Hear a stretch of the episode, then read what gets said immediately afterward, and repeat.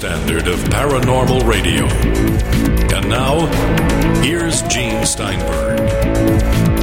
You know, it's interesting here. Almost every time we've been doing a show, an episode of the Paracast in the last couple of months, Skype has decided to be temperamental. So, this particular occasion, I could not make a proper audio connection. So, my guests are guest co host Bob Zanotti and Mark Sceurman, who is one of the proprietors of Weird New Jersey, which we can get into a lot of stories there. We couldn't get this connection to work. I could hear them on my headphones, but the recording product that we use to pick this all up wouldn't pick up their audio. And it's nothing unusual. I mean, going back just a couple of months ago, one of the grandfathers of the internet himself, Jacques Vallée, was on the show. He couldn't even use Skype. We used his landline phone. Our old friend uh, Jack Robinson from the New Jersey and New York days would attribute this to the Deros. Mark, are you aware of what the Deros are? Uh, no.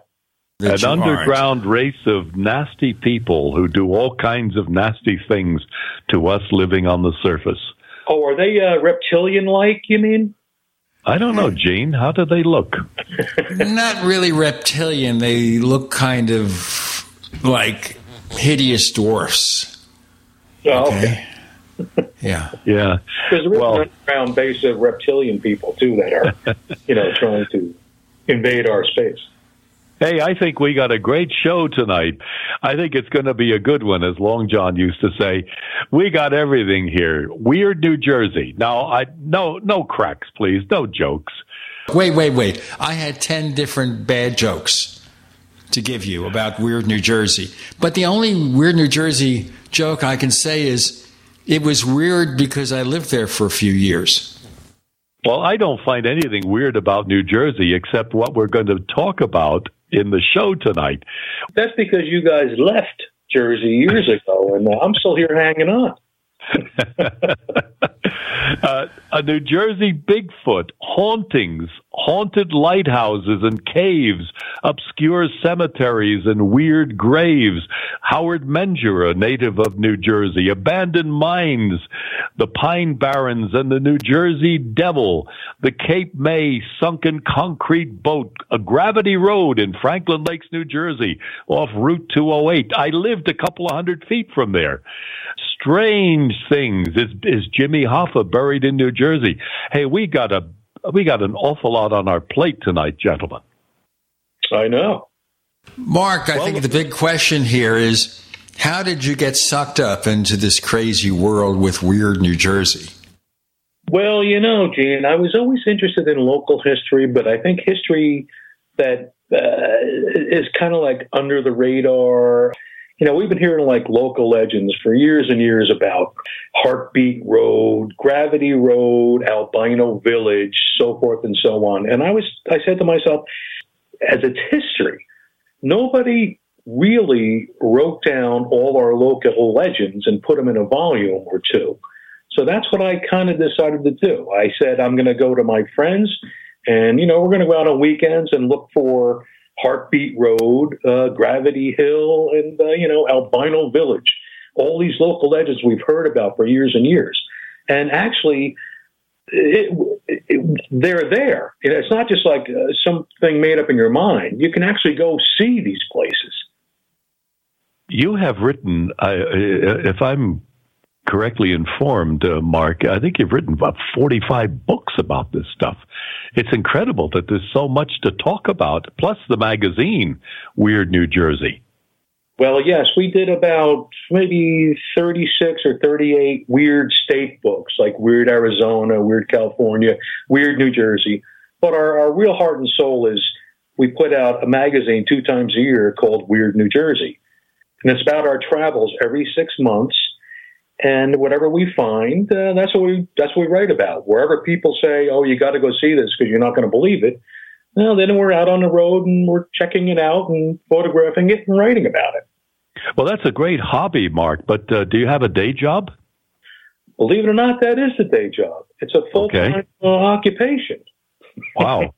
Good for you. hey, listen. Let, let, me pick you up on on you. You just uh, threw out a couple of things. Albino Village and Heartbeat Road. What's the story? Well, the legend of Albino Village was it was it was located in Clifton, New Jersey, and the thing was, you know, it, and this was from the early '50s. Uh, you would go through this menacing-looking tunnel, and there would be these group of houses that were sitting there and um, the thing was, you bring your date there, get them real scared, and you'd bang on the side of your car door and say, The albinos are going to come out and kill you. They have razor sharp teeth. And uh, we wrote about that, and we got a lot of flack about it because, you know, it's not really nice to talk about albino people like that, but this was the legend. so that was it. It was a very scary place to go to late at night, you know, usually after a Rutt's Hut. So, uh, that that's and that was one of our favorite stories. And what about Heartbeat Road? That sounds a little weird.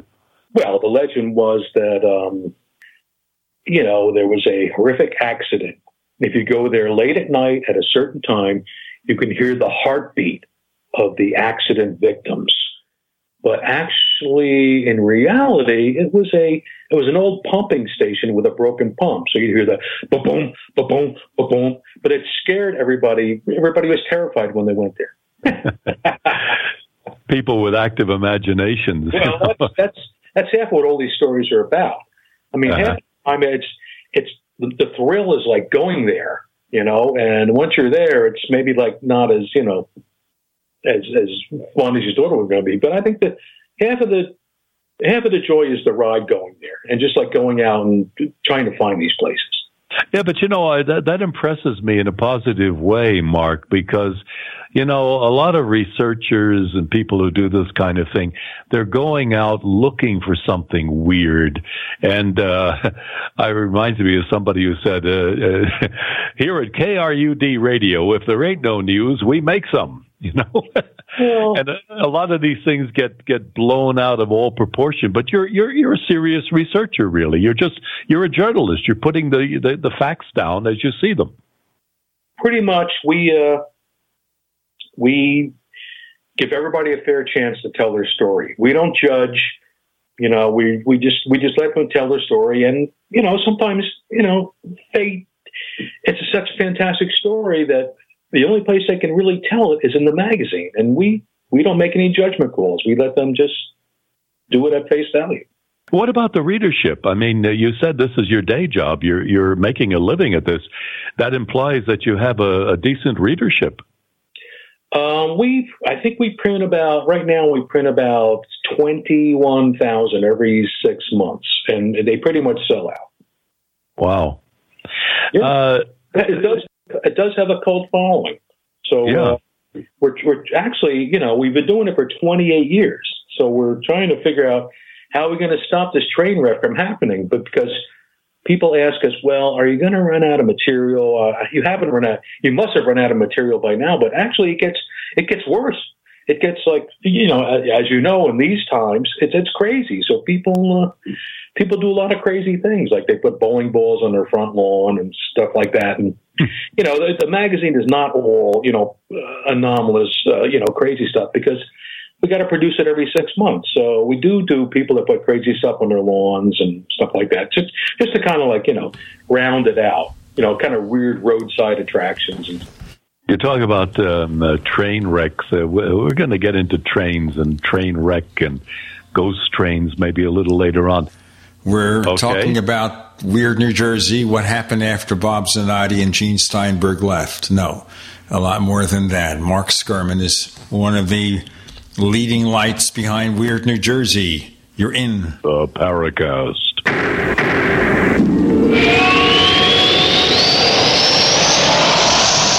Hey, listeners. I want you to have the entire Paracast experience.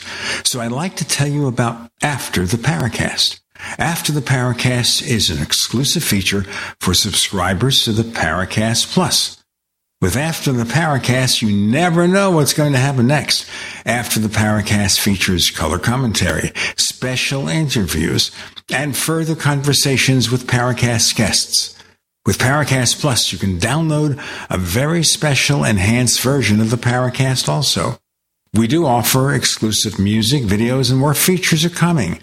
To get more info about subscribing, please visit theparacast.plus.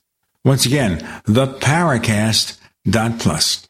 Prices are just $1.50 a week, less than a cup of coffee at your local convenience store.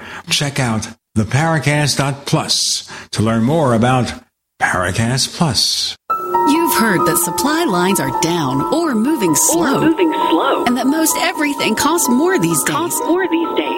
But good news!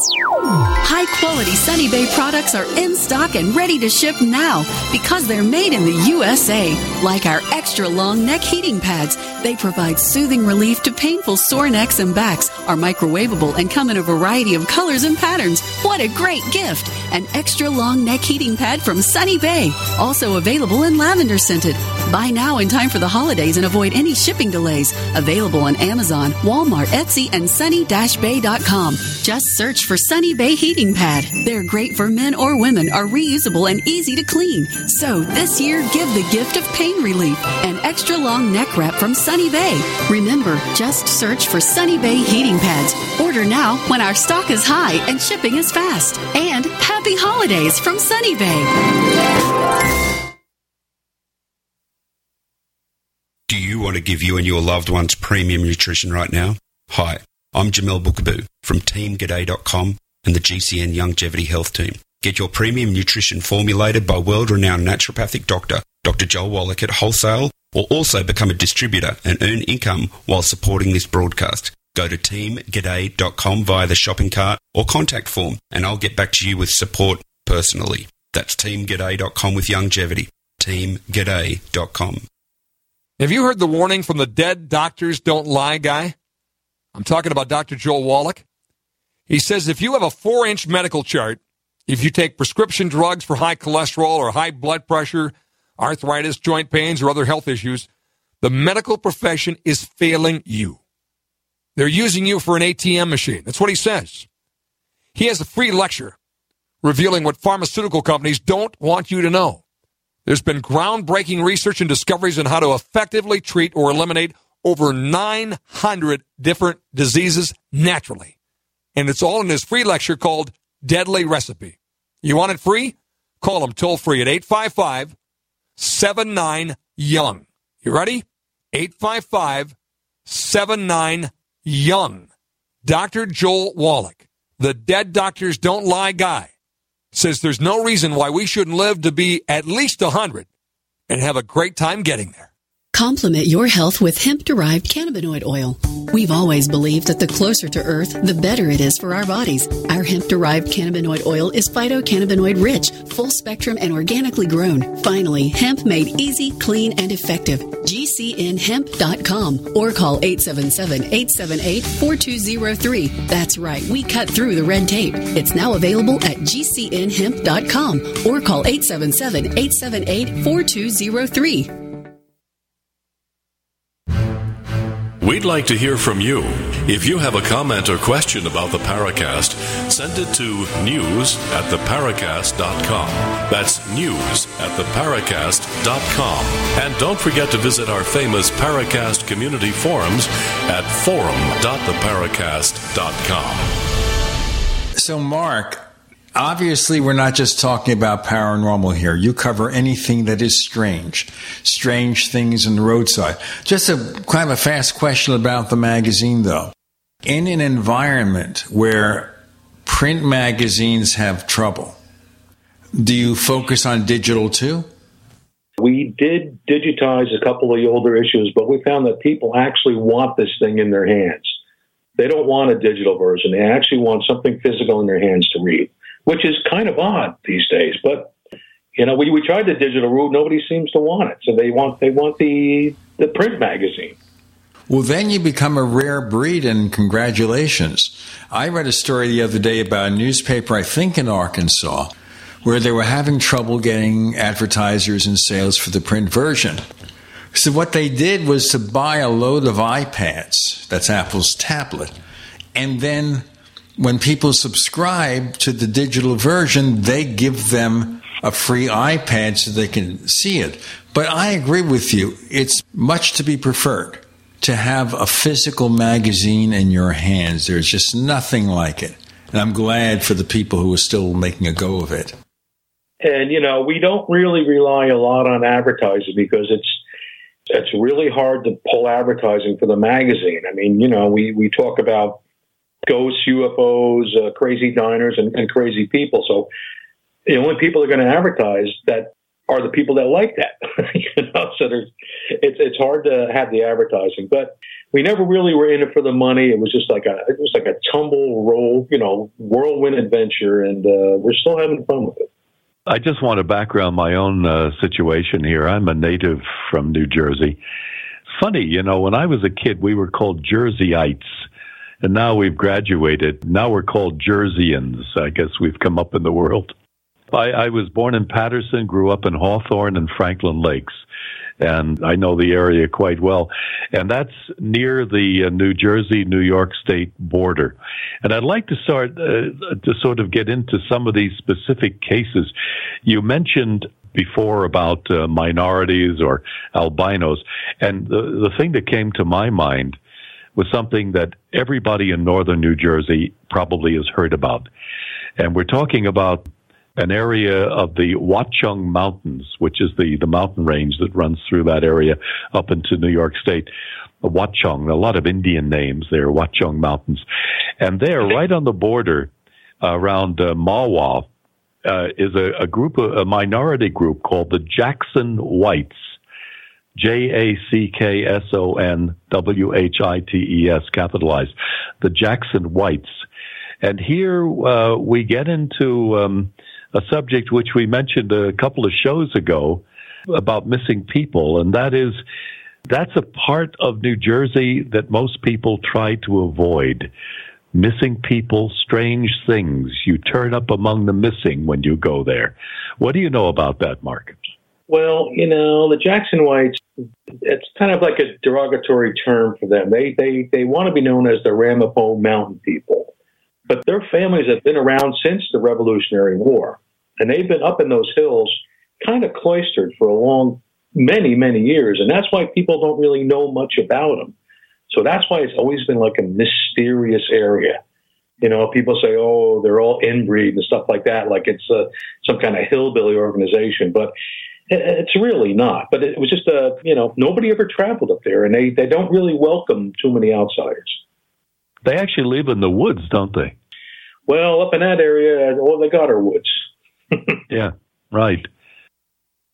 But the the maybe not politically correct, mm-hmm. and I don't tend to be politically correct. I believe in the truth, and and calling it what it is. But uh, the fact is, when I was a kid, and maybe there's prejudice involved. I don't exclude that, but the folklore had it that you didn't go in there. They didn't like people, and people who went there, outsiders, just didn't come out again. Is there anything to that? Well, I think the reason is because you go in there with the uh, stigma that these people are going to, you know, either uh, kill you or kidnap you or whatever. But that's the folklore of that area. Mm. But nothing to back it up. What's that? I say nothing, nothing to back it up. Well, yes, there's been a lot of incidents. I mean, we get a lot of letters saying people about these Ramapo Mountain people. They, uh, you know, they they're all like kind of backwards and they won't go to school and so forth and so on. But you know, with with the magazine, we're not really there to judge people. We're not there to make fun. We just tell the stories. Well, what about let's uh, let's look at the the general subject though of missing people.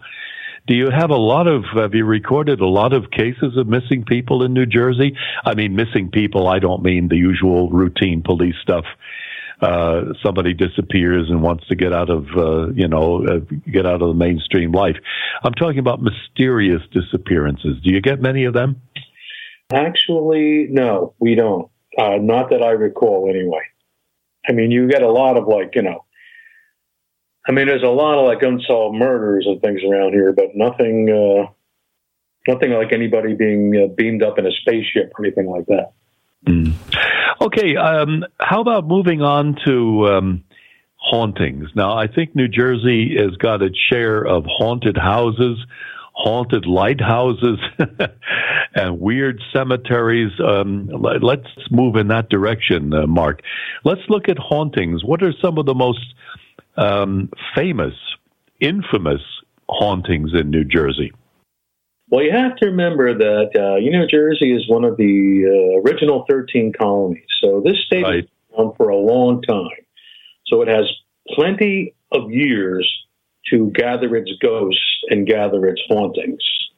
You know, there's a there's one great legend of uh, it's called Annie's Road in Totowa, and there are a few different versions of the legend. Uh, she was, uh, you know, on it was on Riverside Road and uh, Riverview Drive, and uh, they uh, this woman was in a carriage uh, going to her wedding, and the horse got spooked, and she was she died on the road, and supposedly you see this ghostly white you know woman walking along Riverview Drive, and then the legend switched to Annie at the prom night. Uh, and she was killed in a car accident on the prom night. But there is definitely some kind of weird thing going on there. People see this apparition walking down the street. And even the local colleges, uh, once in a while, they'll just take a bucket of uh, red paint and, and just throw it on the road to make it look like blood. So this is how legends just keep uh, perpetuating. They keep going on and on. Another one is the uh, the Atco uh, Ghost Boy on Burnt Mill Road in Atco. Uh, the legend is if you go down the street and you uh, turn your lights on and off two times, this basketball will, you know, bounce out into the street, and it's this little boy that wants to play basketball with you, but you never see the ghost boy.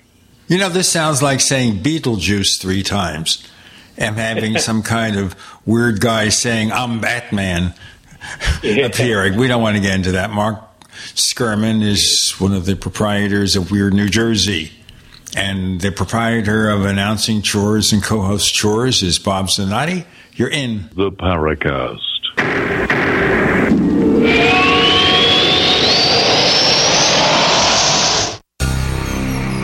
Thank you for listening to GCN. Visit GCNlive.com today. Silver has always been nature's very own antibiotic, and only one system allows you to generate an endless supply of natural silver solutions. SilverLungs.com. You'll find no wild claims or pseudoscience, just a lifetime of nano-sized pure silver solutions. The Silver Lungs generator allows you to make your own, so stop paying for silver solutions. The unique lung delivery system targets respiratory infections where other silver solutions simply cannot reach. See the Silver Lungs generator and lung delivery system at SilverLungs.com. That's SilverLungs.com. Are you afraid to go to the mailbox because of letter after letter from the IRS? Are they stacking on more and more penalties and interest? By now, you know the problem won't go away on its own. Don't let the IRS chase you to your grave with penalties and interest and liens and levies. You need real help now. I'm Dan Pilla. I wrote the book on tax debt settlement, and I help thousands of people solve tax problems they thought couldn't be solved. I can help you too. Call 834 no tax or go to my website danpilla.com. That's danpilla.com. danpilla.com.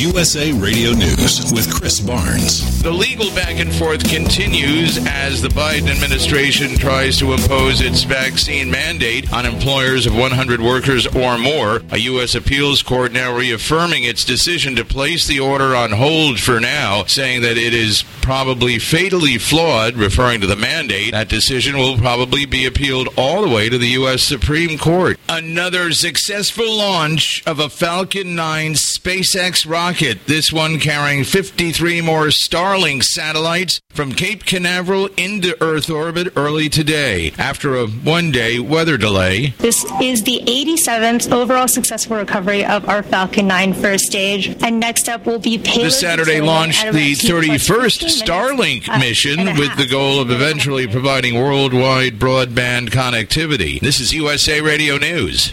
More now on the infrastructure bill that the president will be signing with great pomp and circumstance on Monday at the White House. White House spokeswoman Jen Psaki says at that event he will also announce who he's chosen to be the infrastructure coordinator, someone that she says will oversee the implementation of the $1.2 trillion measure and make sure the funds are spent properly and that there is accountability. Can expect it'll be someone from outside of the administration. It will be a busy Monday for President Biden. Biden, as after that event in the afternoon, he is expected to be having a phone meeting with Chinese President Xi Jinping. It will be the first formal bilateral meeting between the two leaders. White House Press Secretary Psaki saying that Xi and Biden will, in her words, discuss ways to responsibly manage their competition. Britney Spears is thanking her fans as she celebrates the end of her conservatorship, and this is USA Radio News. Jake was in big trouble with the IRS. He owed how much? Ninety-two thousand dollars. Ouch! The IRS left no room for Jake to breathe. They put a lien on my house, took all the money out of my bank account, took money out of my paychecks. So it was a nightmare. He needed help fast. I figured that all these companies were the same until I called federal tax management. You could just tell they knew what they were talking about. Right then and there, I felt like I had some hope. Stop the liens, levies, and garnishments fast and qualify for one of several special IRS programs that could reduce or even eliminate your tax debt. So, how'd it go for Jake? They did what they said they would do. They came through for me. I ended up saving an unbelievable amount. I was so jazzed. I was extremely happy. If you owe more than $10,000 in back taxes, take Jake's advice. Give Federal Tax Management a phone call. If they help me, they can help anybody. Call the Federal Tax Management Hotline now. 800 503 8625. 800 503 8625. 800 503 8625.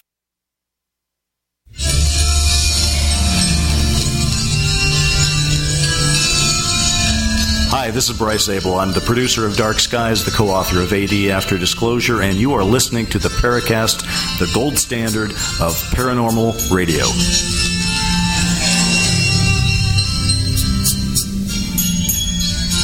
With Gene and Bob and our guest Mark, we're talking about Weird New Jersey, about the strange ghost related stuff, which I gather is mostly for fun, but doesn't a haunted house make for a good tourist attraction, Mark?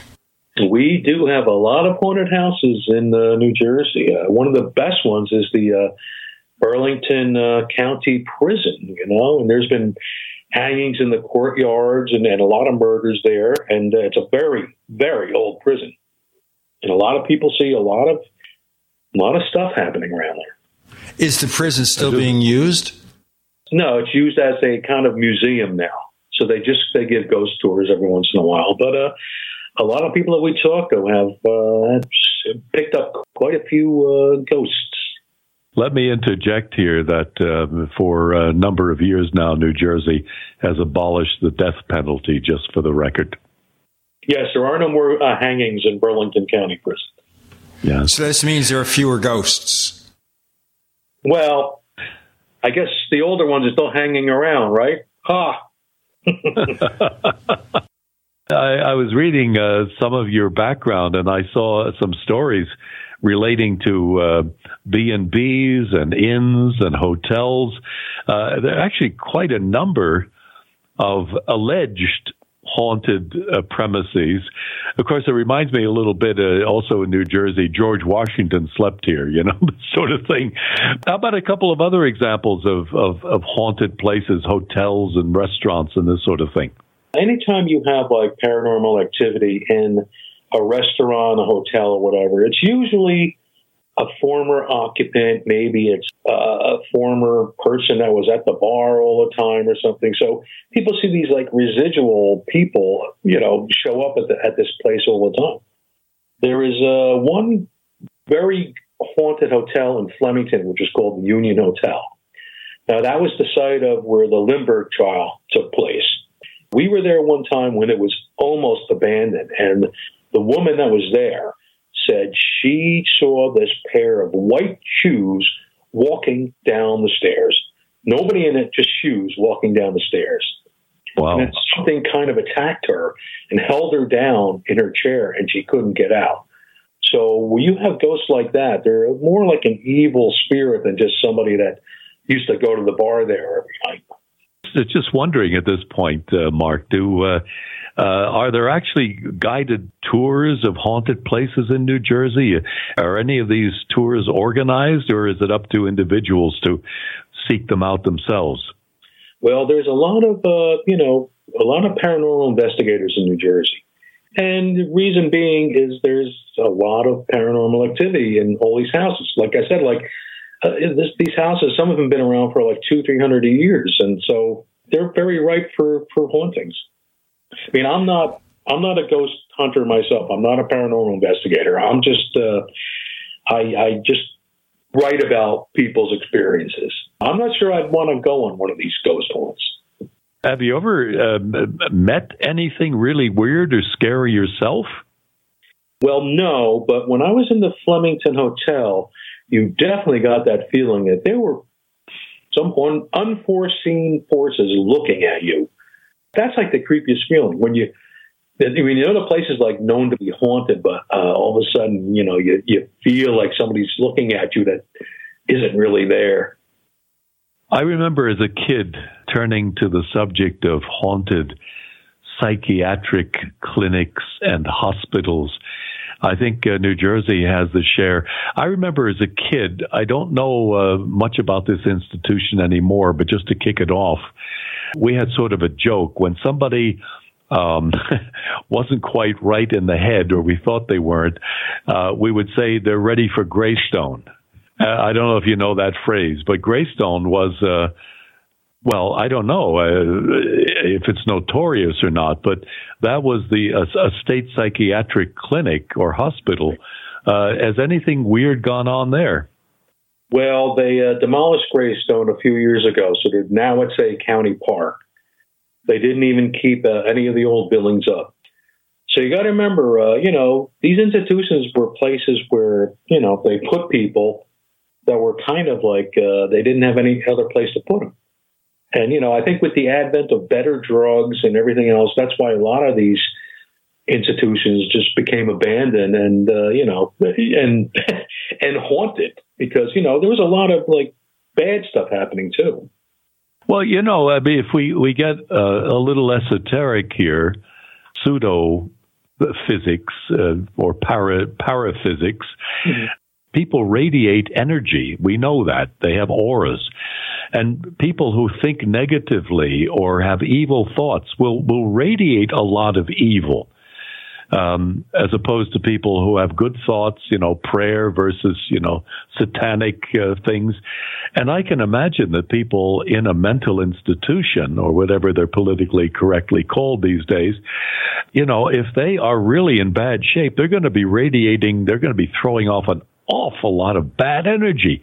And that energy, I can imagine, uh, could manifest in, in, in nasty things somehow. Right. Um, I, I totally agree. I mean, you have a, you have a, say like Greystone, and there's like a lot of institutions in New Jersey like that. Uh, you know, Menlo Park, uh, Marlboro. There were, there were a few of them, but you know, uh, they weren't really treated that fairly. Some of them, you know, like in the 20s and 30s. And you got to remember, these mental asylums, they're huge. I mean, they they sustain their own food, electricity, everything else. I mean, it was all you know compact in this one uh, area. But I think you know the state tried to do a lot of good for these people, and I guess they did somehow. But a lot of times, uh, these people just you know they fall to the wayside and I guess the negative energy is still within those walls. I mean, if you are a paranormal investigator and you walk in there, sometimes you can pick this stuff up. Have you ever, just, just to pick you up on this, Mark, that's a good point. Have you ever um, done any investigations together with uh, uh, psychics or sensitives to, to, to chase up some of this stuff? Well, I kind of stay away from all that stuff. I mean, um, you know, my my wife uh, has been living uh, with ghosts for years at where she grew up, so uh, I've heard these stories firsthand. And sometimes it's just not, you know, I just don't want to bring anything on, mm. so to speak. Um, I'd like to. We got uh, a lot to talk about in terms of hauntings. Let's change the venue a little bit. We've been talking about North Jersey, northern New Jersey, where a lot of stuff seems to be going on, probably because it's a, the most populated part of the state. But if we go down south, you know, we we Jerseyans, you know, we don't go to the beach. We go down the shore. that's that's that's New Jersey dialect. We're going down the shore. Uh, Bruce Springsteen uh, sings about that in Jersey Girl, for example. Down the shore, everything's all right.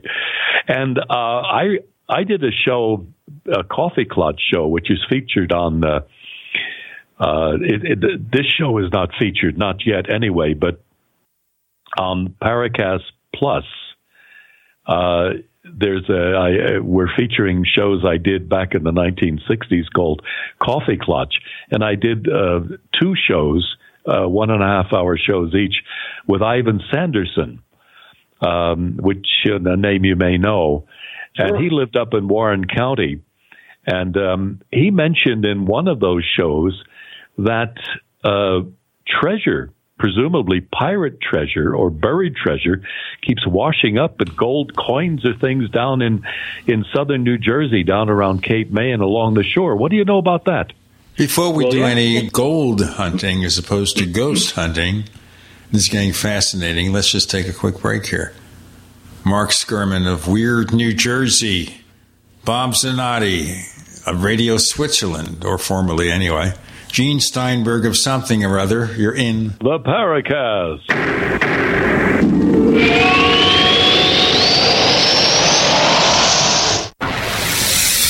You are listening to GCN. Visit GCNlive.com today.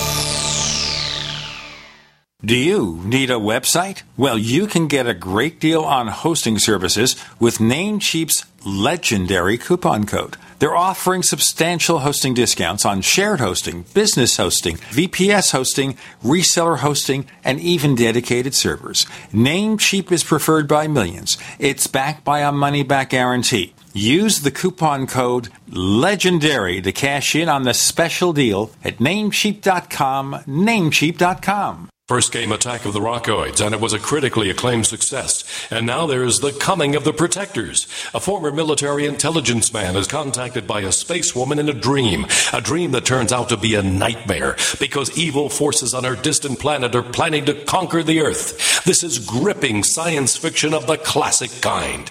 Attack of the Rockoids and The Coming of the Protectors. Find out more at rockoids.com. That's rockoids, R O C K O I D S.com.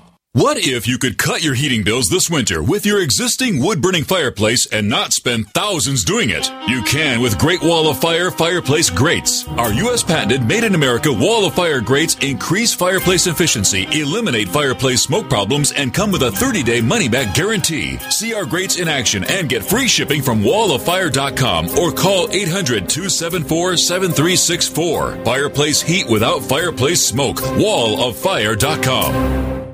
Has your body ever gone low blood sugar feeling weak, shaky, knowing you better eat something fast? We all know high blood sugar can lead to many metabolic problems. At GCNteam.com, we have a healthy blood sugar pack focusing on the structure and function of stable blood sugar. Find us at GCNteam.com or call 877 878 4203. Nothing feels worse than unstable blood sugar. Call 877 878 4203. That's 877 878 4203.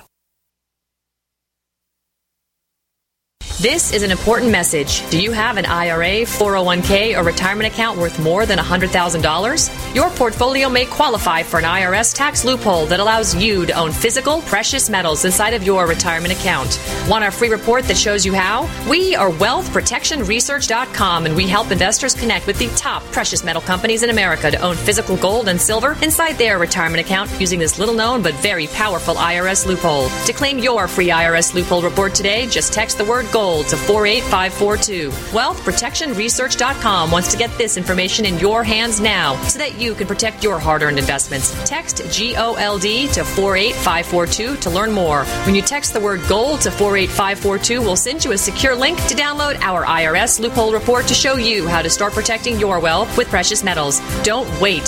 Text the word GOLD to 48542 now. Wealth Protection Research. Text GOLD to 48542. Hey folks, Tom D for ParanormalDate.com. Are you looking for love in all the wrong places? Now you have a chance to change that by signing up free at ParanormalDate.com. This incredible dating site puts people of like minds together. People who are interested in the strange, the unusual, ghosts, zombies, UFOs, crop circles, and more. ParanormalDate.com was developed for you, people who seek a little more than the other dating services offer. You can join for free by going to paranormaldate.com. And if you decide you like it and you want to connect with others, use the code GEORGE for a substantial discount. So many people want to share their experiences with the paranormal, the afterlife, the unusual, and this is the place to meet and share common interests with those of like minds. So sign up for free at paranormaldate.com. That's paranormaldate.com. Use the code word George and start meeting others. Get going now and connect with someone you like.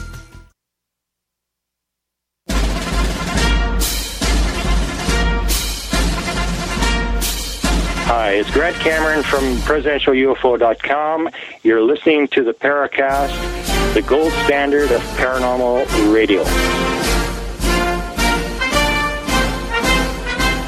Weird New Jersey moving to South Jersey, moving to what were you saying there about recovering gold coins, was it? Well, you have to remember, uh, you know, you have to picture New Jersey in the 1700s. It was mostly just marshland. It was a great place for pirates to hide any kind of treasure because there was really nobody around to dig it up, you know, and that's why you have uh, places in New Jersey called like Money Island, Treasure Lake. You know, there are stories of Captain Kidd hanging around Oyster Creek all the time, and Tucker Island, Brigantine, Cape May. All those places were, you know, you had coves and everything else where these ships could come in and, you know, hide their money. So there's there's a lot of truth in that story. It's not just fiction. I mean, there there there is a historical uh, fact to it. Oh, sure. And there was, uh, I think it was in 1948, it was called the New Jersey Gold Rush. Somebody dug up all these old gold coins uh, right uh, by Sandy Hook. And it, it stirred a big frenzy because they thought it was some kind of pirate ship that had just like, you know, kind of washed on the beach. Okay, guys, get those uh, metal detectors out and comb the southern Jersey beaches. we started up, my friend. We started this up. Just thank the listeners of this show, those who live in New Jersey or nearby, like New York or Pennsylvania. They'll now be searching for gold, and it's our fault. I'm sure. Well, I'm sure some people have beaten them to it already. I, I have a feeling. The pirates would bury their treasure. They would kill one of the shipmates and throw him in the hole, just so he would be a ghost and he would be the person to always guard the money. Is that true? That's what I read. Wow. wow. Speaking of, of, well, we let's bring it all together. Gold, pirates, uh, hauntings. There's a place in southern New Jersey. It's the southernmost tip of New Jersey that every Jerseyan knows, and that's Cape May. It's a beautiful spot right there uh, at the the mouth of the Delaware, the Delaware Bay. Across the bay is uh, the state of Delaware there's a lighthouse there, and there's uh, there are several lighthouses along the coast. Barnegat Light, for example, um, the the uh, Cape May Lighthouse. And I understand that at least one or two of the lighthouses in New Jersey are reputed to be haunted. What do you know about that? Well, I think uh, you know lighthouses. It's a it's a lonely position to be in. It's a lonely position to actually run a lighthouse for a long time. So I would imagine whoever the lighthouse keeper, even when he died, he probably still did the same thing uh, when he was dead because he he really knew nothing else to do in life. Interesting, interesting. And, and which specific lighthouses are reputed to be haunted? I, I don't know that for sure. I, I couldn't tell you. Almost anyone, uh, I suppose. Yeah, Yeah. could, Well, I mean, well- It's a odd to keep those lights lights lit. Yeah. Oh, that would, of course, be the. It reminds me of that movie. Uh, my, one of the scariest movies I've ever seen, The Fog. You, you guys remember that one? Sure. Yeah. Oh boy, that was that, that was really scary. Down the shore again. Um, uh, it's, it has nothing to do with hauntings, but it's uh, one of these strange, weird stories from New Jersey. In the same place, Sunset Road, I think it's called, at the very, very bottom of, of Cape May, uh, there is a, a shipwreck there. And it's the weirdest thing. I've seen it. I've been there many times. It's, it's a sunken concrete ship, a ship made of concrete. What is, what a weird story. It's actually called Sunset Beach. It's the only place on the East Coast you can actually see the sunset, you know, in the west over the water. a concrete ship is uh, it was they produced them during World War One, and they it was an alternative to uh, wooden ships. I guess I guess they they were running out of wood to build these ships or steel or whatever, so they made it out of concrete, and it actually it floated very well, but you know it was it was hard to maintain if you crashed into something. And I think they made a few of them. That one in Cape May is called the uh, Atlantus, SS Atlantus. And right, today, it's you pretty much, it just looks like a piece of concrete in the water. All the erosion is just like, you know, taking it all away. That was uh, the World War One era, I believe. Right. There's there's something else also at Cape May. There's nothing weird about it. It's just that it's one of these strange things, you know, a leftover from the Second World War. Uh, and I've seen it again many, many times, and it's preserved almost like a an unofficial monument. And that is a, uh World War II uh, anti-aircraft bunker, right? Which is right on the beach. And, yeah, go ahead, tell the story. With, with, all the, with all the erosion, also, it's uh, now you now you just it's on pilings.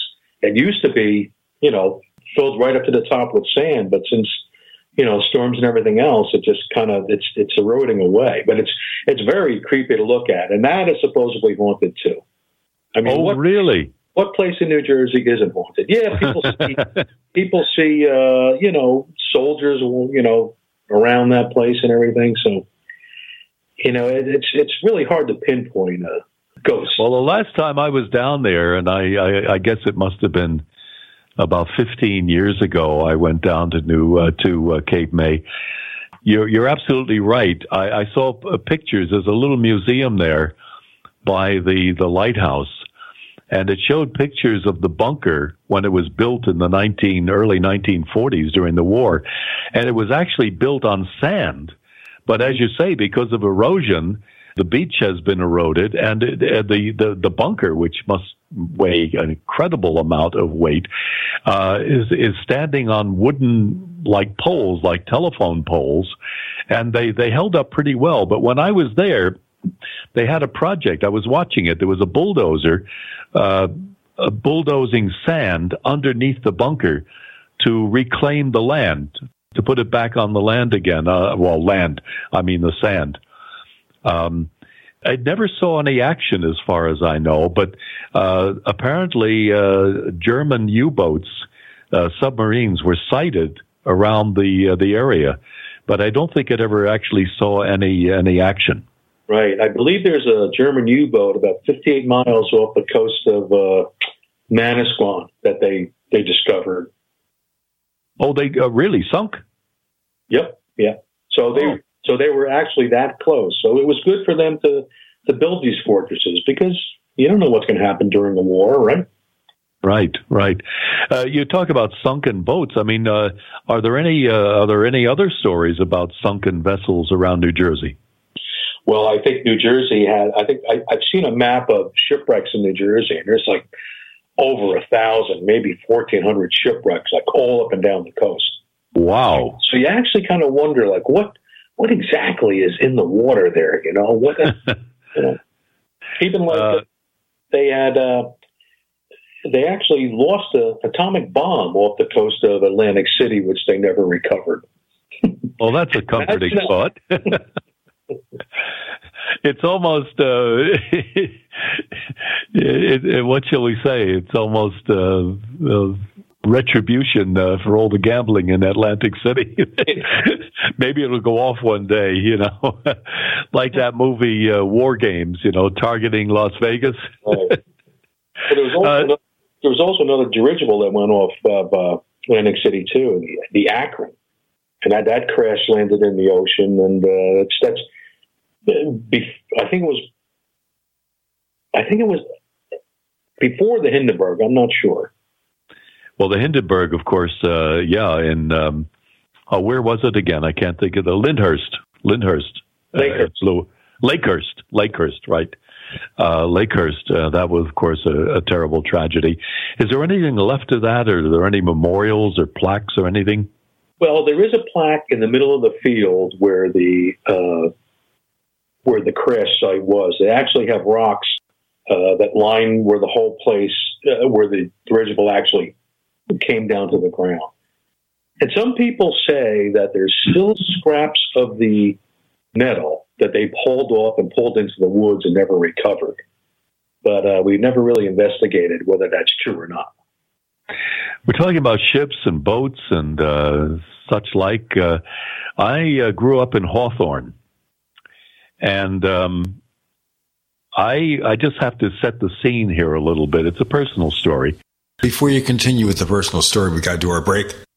And then we'll hear more about what Bob Zanotti has to tell us. Mark Sceurman of Weird, New Jersey. And we'll give you all the info about how you can get yourself a copy of the magazine. I'm Gene Steinberg. You're in the Paracast.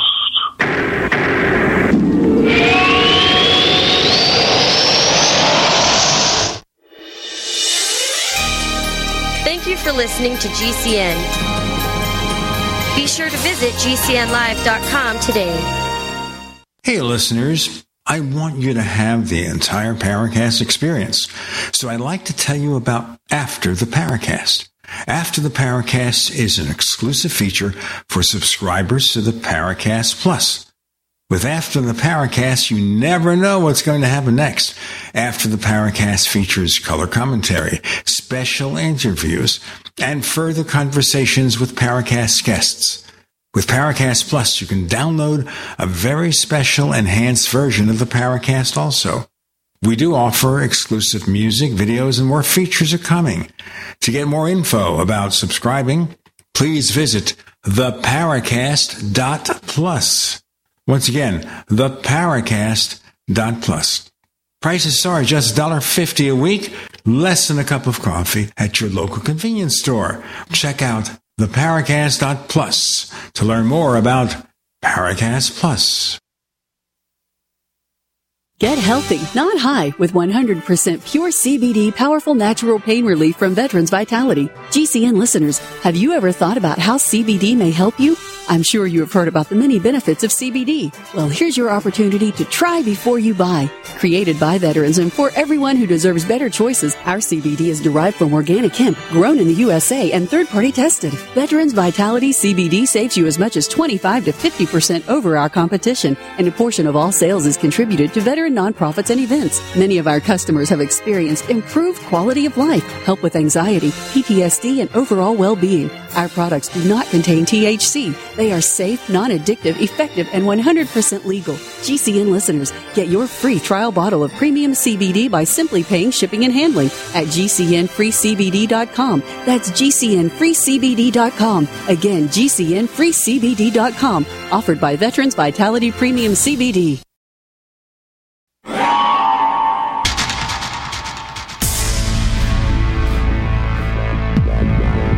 Welcome back to the Paracast, the gold standard of paranormal radio. And now, here's Gene Steinberg.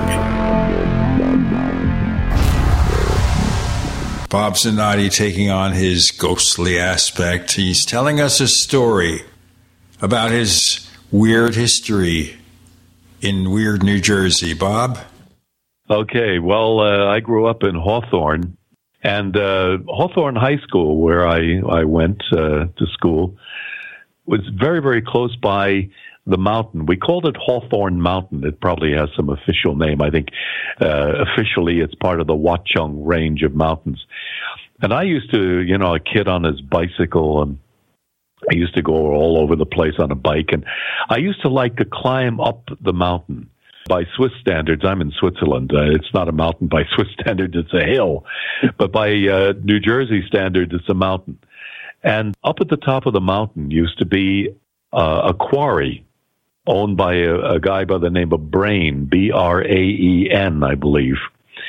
And uh, there was a UFO sighting up there, which maybe we could discuss in a moment or two.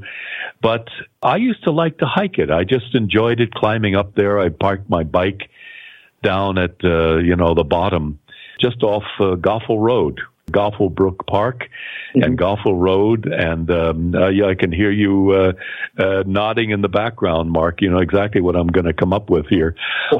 And I would park my bike and start walking up. And it was a part of New Jersey, a part of Hawthorne, which I just didn't know existed. It was like another world. There was something like going into another dimension, if you can imagine that.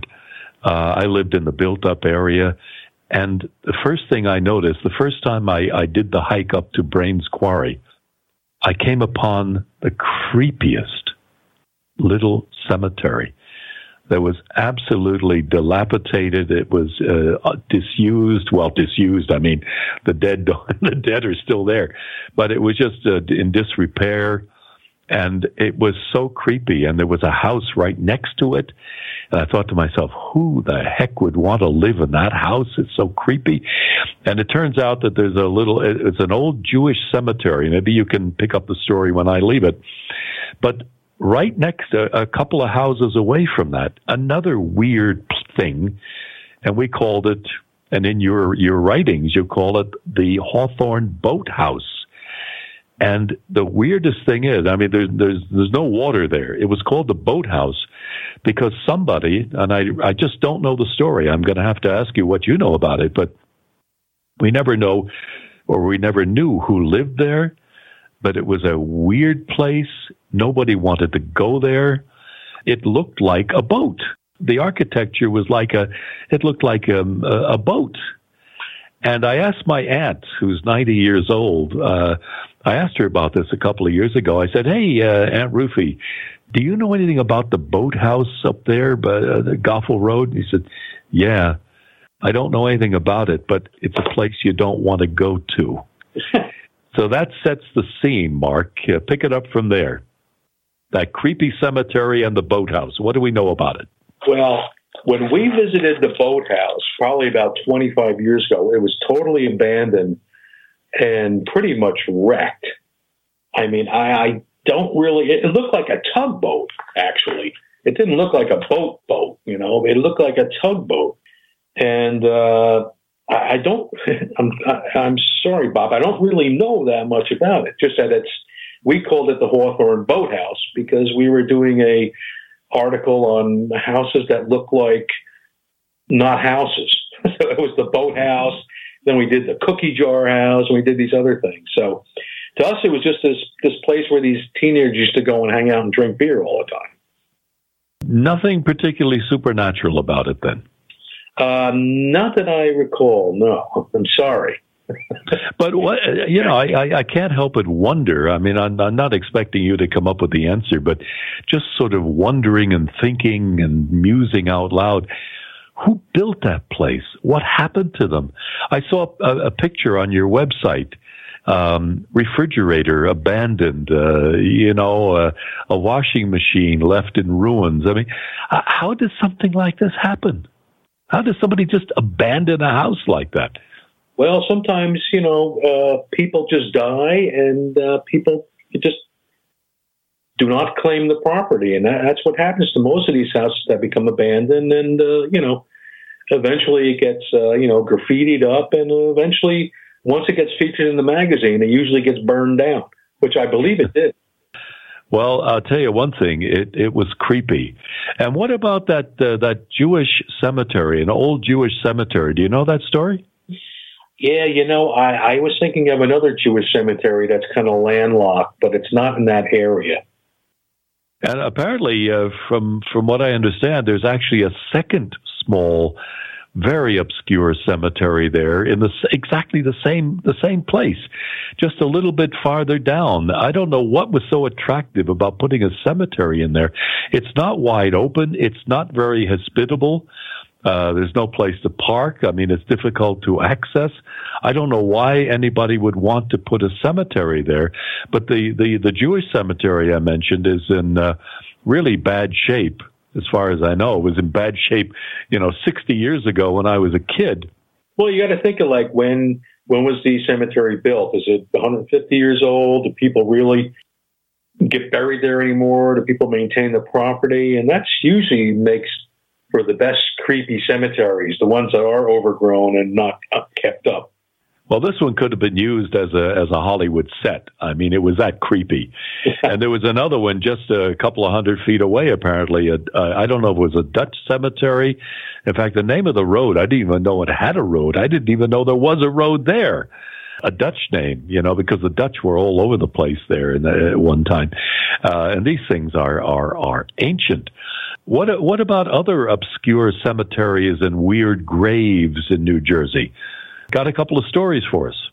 Well, you know, up in Newton, there's this place called the Cave Grave. And it was a cave, as you know, like northern New Jersey had a lot of mining operations. And there were a few kids that went into the cave and got lost and never came out again.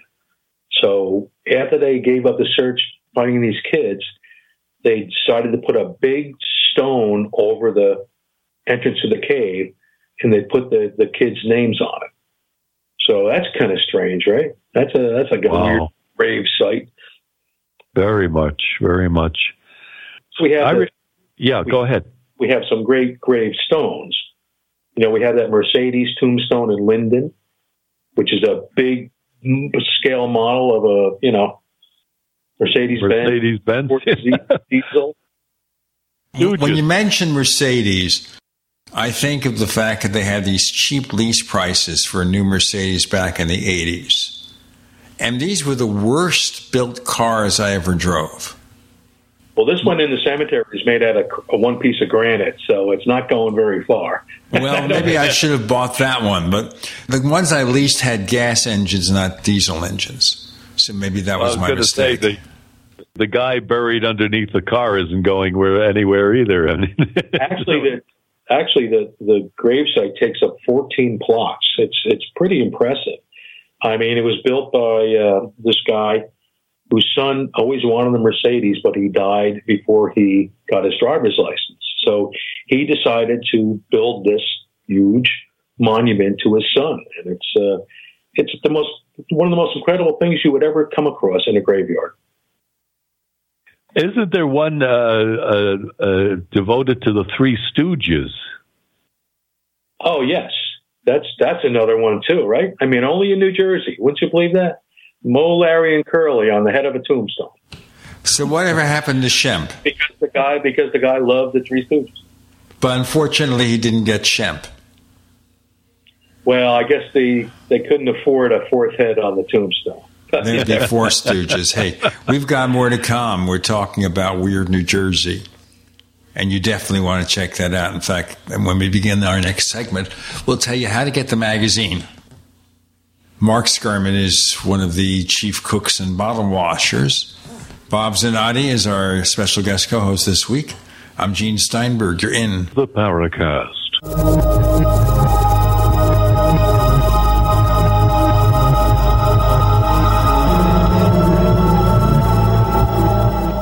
Hey, listeners. I want you to have the entire Paracast experience. So I'd like to tell you about After the Paracast. After the Paracast is an exclusive feature for subscribers to the Paracast Plus. With After the Paracast, you never know what's going to happen next. After the Paracast features color commentary, special interviews, and further conversations with Paracast guests. With Paracast Plus, you can download a very special enhanced version of the Paracast also. We do offer exclusive music, videos, and more features are coming. To get more info about subscribing, please visit theparacast.plus. Once again, theparacast.plus. Prices are just $1.50 a week, less than a cup of coffee at your local convenience store. Check out theparacast.plus to learn more about Paracast Plus. It may feel like age is just a number, but the fact is, even if you're healthy and active, your immune system weakens as you get older. And if you're 65 or older, you're at an increased risk for potentially serious illnesses like pneumococcal pneumonia.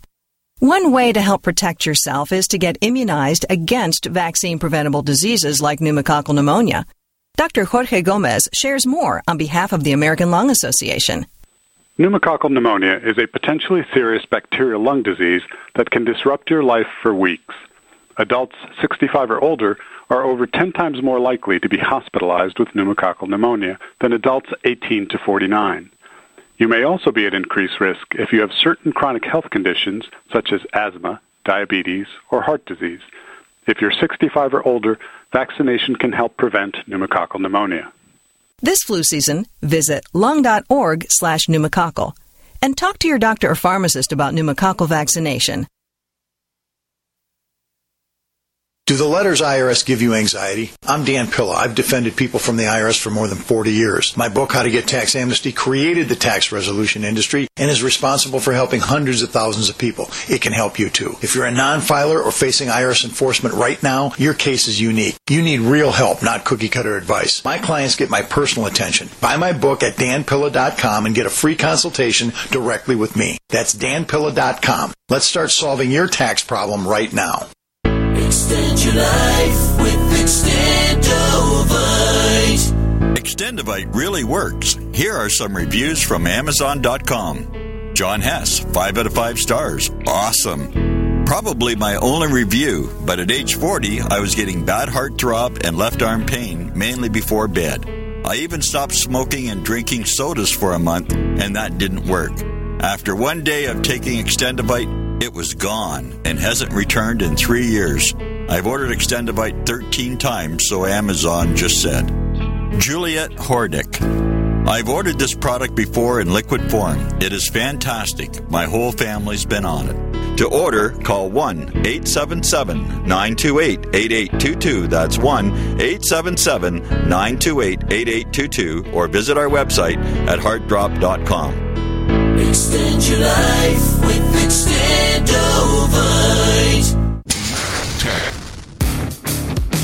Have you ever thought about turning your Glock, XD family, or 1911 handgun into a semi automatic carbine? It only takes about 30 seconds. The MechTech Carbine Upper is classified as an accessory and can be delivered right to your doorstep with no FFL or background check required. It's the world's most versatile pistol accessory. Build your custom upper today. Simply go to handgunconversion.com. That's handgunconversion.com. We'd like to hear from you. If you have a comment or question about the Paracast, send it to news at theparacast.com. That's news at theparacast.com. And don't forget to visit our famous Paracast community forums at forum.theparacast.com. So, Mark, before we go on, we want to be commercial and crass here. If I want to get a copy of Weird New Jersey Magazine, where do I find it? You simply go to weirdnj.com. You'll have all your weird needs right there before you. We it's have a weird site, you're saying here.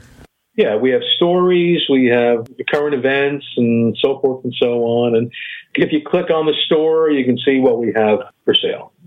You know, I'd like to stay with the subject of obscure cemeteries and weird graves for a moment. Well, I, I spent my summers in Sussex County at Swartswood Lake outside Newton. You mentioned Newton before. And by the way, when you drive into Newton from the classic The Old Road, there's a small cemetery there, and I can remember the names on the gravestones when I was a, when I was a kid, and later as an adult, not long ago, driving, doing you know the old tour of the area, the same gravestones, the same names there. I did an excursion across the border into uh, Pennsylvania. You're very close to Pennsylvania there, uh, the Delaware. This is a very historic area. And I remember going over to um, the Poconos. Now, anybody from the New York, New Jersey area knows the Poconos. They're on the Pennsylvania side. It's a, a very, very popular vacation area, recreation area on the on the Pennsylvania side. And I remember driving uh, just along the Delaware on the Pennsylvania side to a place called Lackawaxen. And the Lackawanna Railroad the uh, goes through uh, just that area. We'll get to that in a moment too.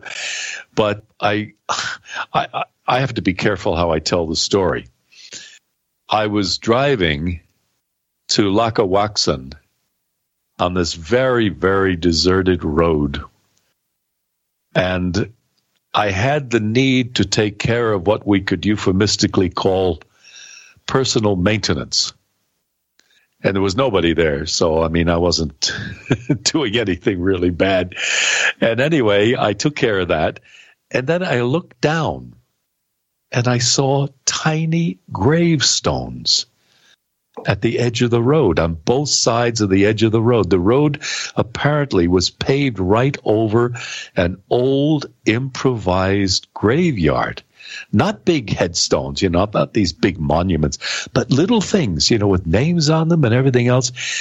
And I thought to myself, wow, you know, what, what have I done here? Where am I? Do we have anything like that in New Jersey, Mark? Well, I think we have a lot of family graveyards. You know, I mean, you know, 100 years ago, people used to bury their loved ones uh, in a plot in the lower 40 or whatever. So, you know, you have like, uh, you know, graves like that. I mean, it, it sounds to me like it was kind of like a like a children's grave or something. Uh, I, well, I had the impression they were adults, but just hardly marked, you know. And there must have been a, maybe a dozen there. Uh, I, I don't know. Maybe they were children, but I thought it was really creepy, really creepy.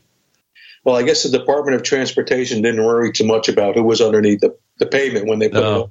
it. Well, speaking of that, you know, um, weird New Jersey, uh, the Garden State Parkway around Newark. The Garden State Parkway, which is the basic, well, this is the number two north south route all the way to Cape May, goes right through a huge cemetery around Newark. And I often wondered did they remove the graves or did they pave over them or what? You know where I mean, uh, Mark, of yes, course. Uh, yes, it's right. Uh, it's right by where the Ballantine uh, Brewery was. Uh, no, I'm sorry, Pabst Brewery was. Exactly. And the, the Pabst Brewery, there was a big beer bottle on top of the brewery yeah. and it said Pabst. Yeah. I believe yeah. when the Parkway came through in the 1950s, they did move all those graves. But, you know, you always got to wonder, uh, you know, are you sure they got all of them? And, and I think they moved them over to the west side. That's why that other cemetery is on the other side. Uh-huh. You're sounding like the plot line of the movie Poltergeist. Yeah, right. Where they have build these new homes and they're haunted. And it turns out at the end of the movie, we learn well, they took the tombstones, but they didn't take the graves when they moved the cemetery. You know, it's funny. I'm uh, I live in Bloomfield, New Jersey, and I'm also on the Historical Society, and I, I, I looked through a lot of pictures on when the Parkway came through Bloomfield. They tore up a lot of our town too, but I've never seen any photos of them actually moving the graves in Newark to build the Parkway.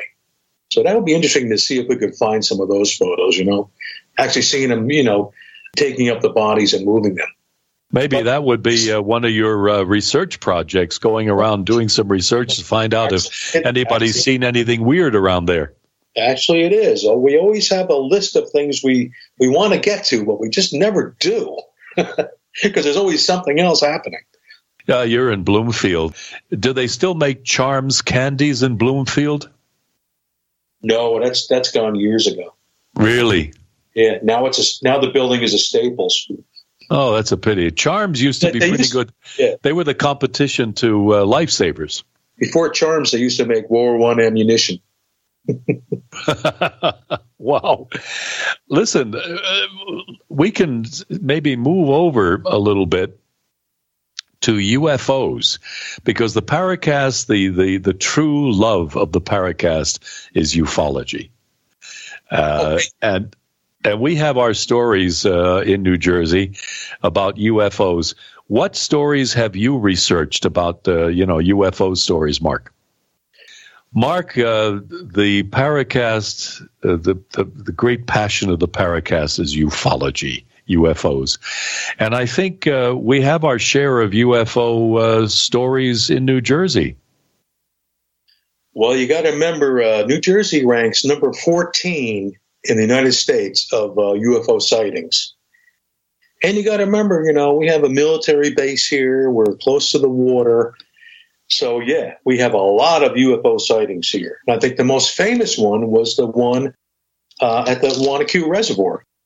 Well, we have to um, put a, a, frame around that because, uh, Gene, um, I, I, don't know. Do we want to spill the beans?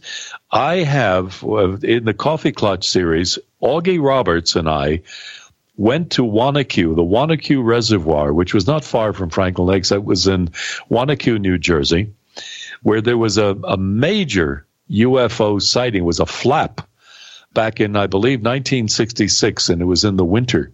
Yeah, January 11th, 1966 was the oh. big day. Uh, and it was freezing cold. Augie and I went out there. Uh, there was a police officer there with radar set up, and everybody was looking for this thing. Uh, before I go into my story, and we have a, we can offer a feature here. You know what? After Let's do a break now, and we'll get okay. people really, really queued up for more about Wanaque. So for Paracast Plus listeners exclusively, on the next After the Paracast, we will feature an exclusive set of interviews that Bob Zanotti and August C. Roberts did of witnesses to Wanaque way back in 1966. We got more to come with Mark and Gene and Bob. You're in. The Paracast.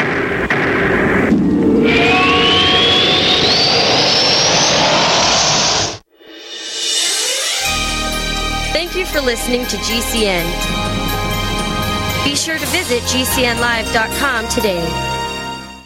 Silver has always been nature's very own antibiotic, and only one system allows you to generate an endless supply of natural silver solutions. SilverLungs.com. You'll find no wild claims or pseudoscience, just a lifetime of nano-sized pure silver solutions. The Silver Lungs generator allows you to make your own, so stop paying for silver solutions. The unique lung delivery system targets respiratory infections where other silver solutions simply cannot reach. See the Silver Lungs generator and lung delivery system at SilverLungs.com. That's SilverLungs.com. Frustrated trying to get business capital? Want to take the slow process and rejection out of the equation? GCNLoans.com removes the slow, irritating approval process. Instead, get quick, simple funding. Powered by David Allen Capital, 80% of our pre qualified clients are approved in days. Pre qualify at GCNLoans.com and get your money this week. It's that easy. GCNLoans.com. That's GCNLoans.com.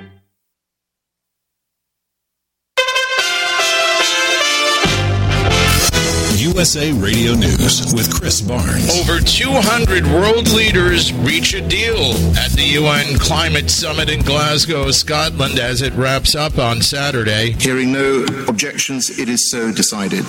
That's the president of the gathering, Alok Sharma, making the announcement as countries decided to step up their efforts on climate change over the coming year by bolstering their 2030 climate targets. It's looking to be a busy day for news on this upcoming Monday Monday to start the week. Former Trump advisor Steve Bannon expected to turn himself in on Monday morning after being indicted for contempt of Congress. Closing arguments will begin Monday morning in the Kyle Rittenhouse double homicide trial in Kenosha, Wisconsin. President Biden will be signing the infrastructure bill at the White House at a big event in the afternoon, and then on Monday evening, he'll have a virtual summit with the Chinese President Xi Jinping. This is USA Radio News. A U.S. appeals court reaffirming its decision to place an order by President Biden regarding mandatory COVID 19 vaccines for workers at businesses with 100 or more employees is on hold.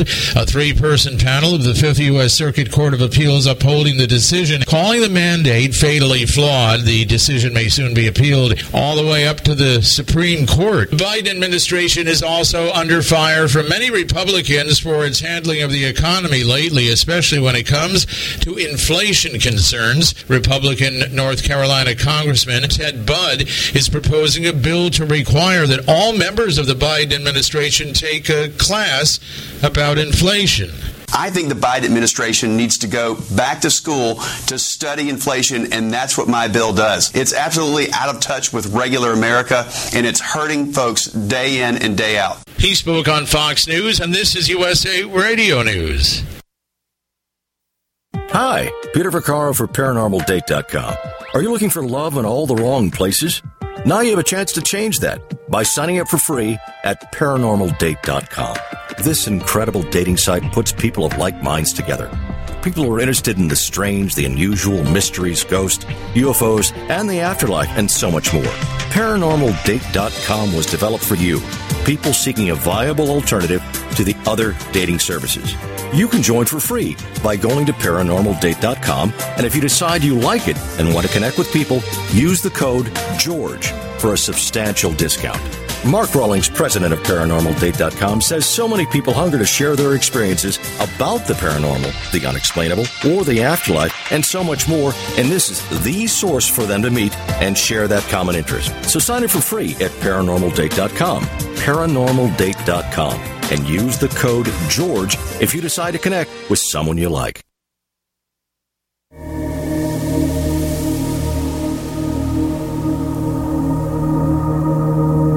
This is Tracy Torme, screenwriter producer. You're listening to Paracast, the gold standard of paranormal radio. Now, just remember what Bob says there. Wanaque happening in January of 1966. And I was out there at the reservoir. I'll tell my story very quickly because then we'll get into more of this and maybe give a hint of some things we have in the winds from those who want to subscribe to the Paracast Plus. The situation here is I go out there and Jim Moseley is with me, and I think Augie was also with me at this particular point in time, Augie Roberts. And I couldn't stop freezing. I had my jacket and everything, and I was shivering. And all I wanted to do was get off that road on top of the reservoir and get back in Jim's car and get the engine running. I just couldn't take it anymore. Oh, believe me, I, I know exactly where you're coming from because uh, shortly thereafter, only a few days later, Augie and I went up there and did a repeat performance with an additional aspect to it. It was like a bridge, you know, across the reservoir. And by the way, the Wanaque Reservoir, if I'm correctly informed, is the biggest reservoir in the state of New Jersey. Huge, absolutely huge.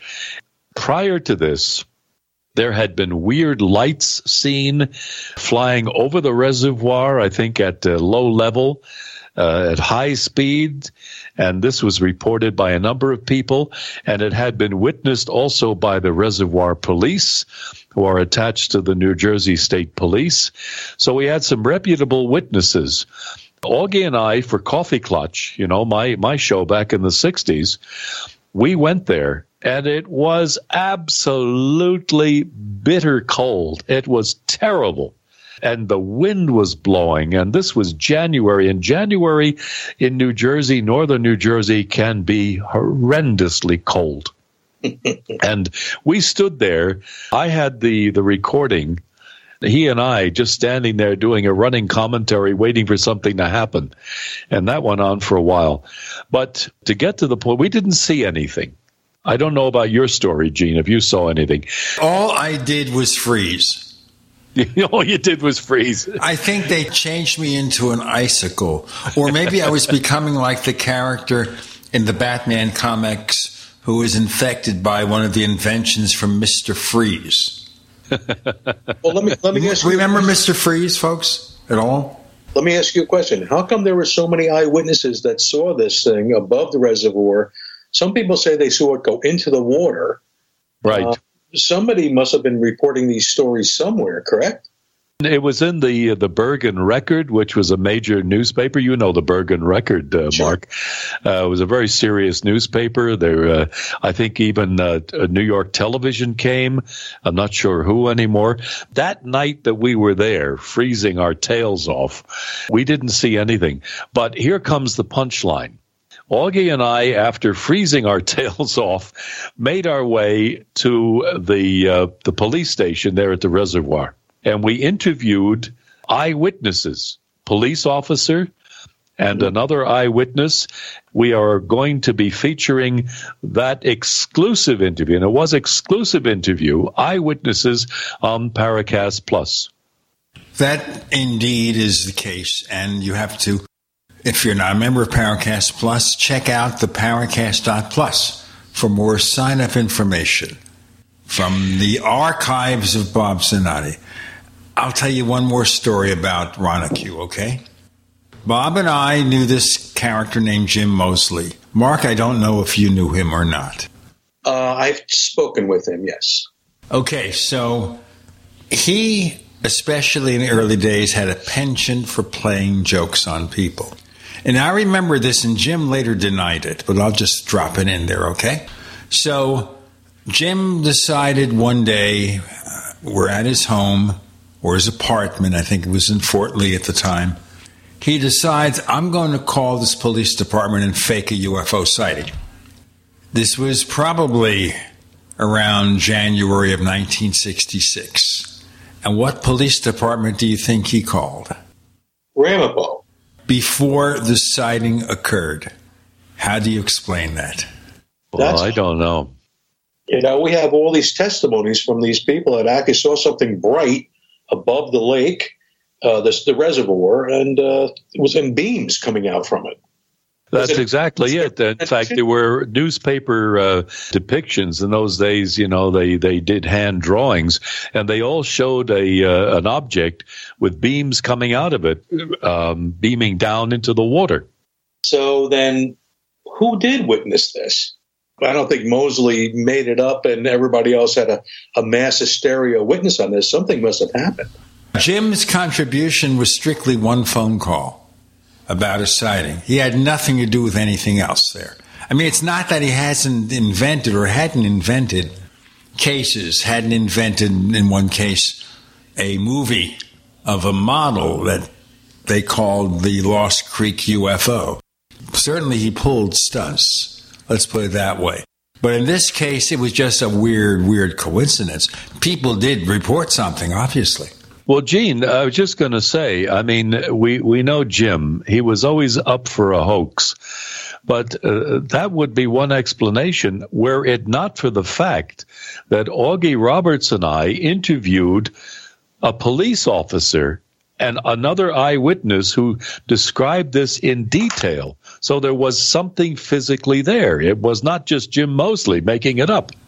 Well, I never thought it was. I just thought he just glommed onto something, and it was one of those things where he could have called lots of places with fake UFO reports, but of all the places he could have called, one he picks a distant place in New Jersey, and he picks it on the same time frame as something real happening. I don't think there's any psychic explanation. I just think it's a crazy coincidence. It's a crazy coincidence. And of course, Jim, I don't mean this pejoratively, but Jim was a city slicker. He was not a country boy.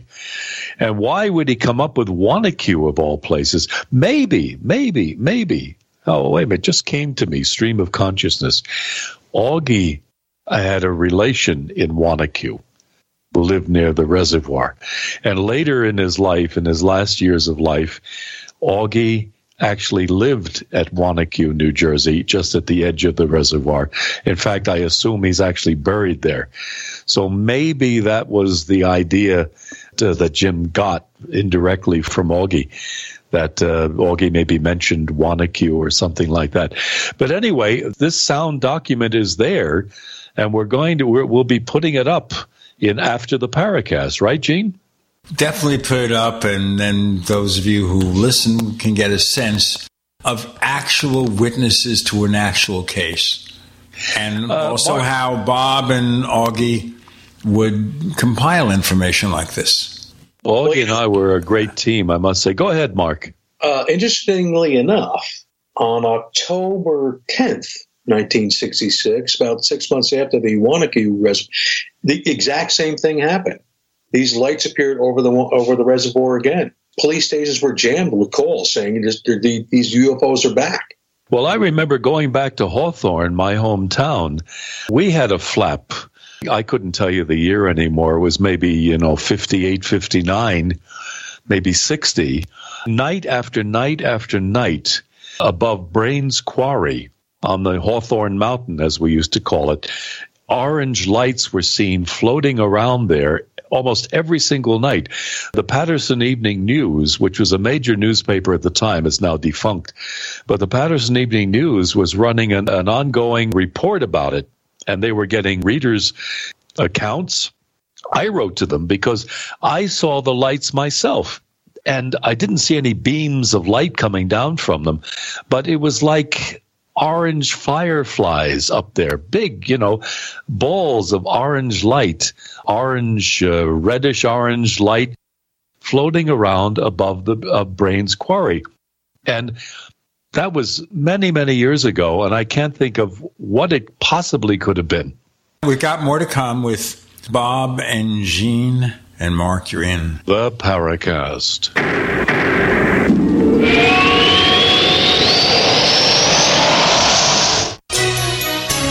For listening to GCN. Visit GCNlive.com today. Do you need a website? Well, you can get a great deal on hosting services with Namecheap's legendary coupon code. They're offering substantial hosting discounts on shared hosting, business hosting, VPS hosting, reseller hosting, and even dedicated servers. Namecheap is preferred by millions. It's backed by a money back guarantee. Use the coupon code LEGENDARY to cash in on the special deal at namecheap.com, namecheap.com. First came Attack of the Rockoids, and it was a critically acclaimed success. And now there's The Coming of the Protectors. A former military intelligence man is contacted by a space woman in a dream, a dream that turns out to be a nightmare because evil forces on our distant planet are planning to conquer the Earth. This is gripping science fiction of the classic kind. Attack of the Rockoids and The Coming of the Protectors. Find out more at rockoids.com. That's rockoids, R O C K O I D S.com. If you're concerned about the power grid and want to generate your own supply of off grid electricity, this will be the most important message you'll hear this year. Here's why. We now have a small number of solar generators back in stock.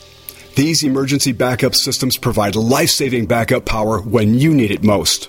And unlike gas generators, solar generators run quietly, emit no dangerous fumes, and produce an endless supply of free electricity from the sun.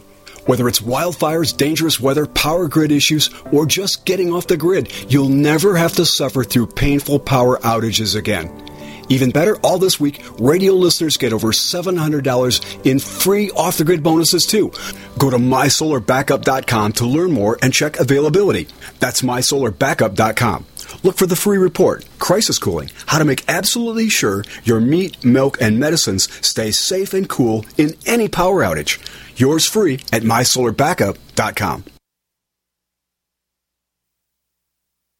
Do you have a home that you don't want anymore? We can buy it from you within 24 hours, any home, size, or condition. For over 20 years, we've been buying homes for cash and helping homeowners sell their homes immediately with no listings or strangers walking through your home. Are you moving? Did you lose your job? Going through a divorce? Whatever the reason, if you're in a bind and you know that you need to sell your house fast, call the expert team at I Need to Sell My House Fast. We'll make you a serious cash offer to buy your home in 24 hours and let you walk away from it. No listing, no waiting. Sell any home, any size, any condition now. Call the expert team at I Need to Sell My House Fast. Make this free call now. 800 475 0092. 800 475 0092. 800 475 0092. That's 800 475 0092. Jake was in big trouble with the IRS. He owed how much? Ninety-two thousand dollars. Ouch. The IRS left no room for Jake to breathe. They put a lien on my house, took all the money out of my bank account, took money out of my paychecks. So it was a nightmare. He needed help fast. I figured that all these companies were the same until I called Federal Tax Management. You could just tell they knew what they were talking about. Right then and there, I felt like I had some hope. Stop the liens, levies, and garnishments fast and qualify for one of several special IRS programs that could reduce or even eliminate your tax debt. So, how'd it go for Jake? They did what they said they would do. They came through for me. I ended up saving an unbelievable amount. I was so jazzed. I was extremely happy. If you owe more than $10,000 in back taxes, take Jake's advice. Give Federal Tax Management a phone call. If they help me, they can help anybody. Call the Federal Tax Management Hotline now. 800 503 8625. 800 503 8625. 800 503 8625. Hi, this is James Fox. You're listening to the Paracast, the gold standard of paranormal radio. Let us continue with that story, Bob. Yeah, well, I mean, I, I saw that. I witnessed it. We went outside and we can see them. I mean, uh, it was maybe from where I lived in Hawthorne, which was not a big place, 16,000 people at the time. It's about the same now. Uh, typical, um, you know, New Jersey, suburbia, New York area.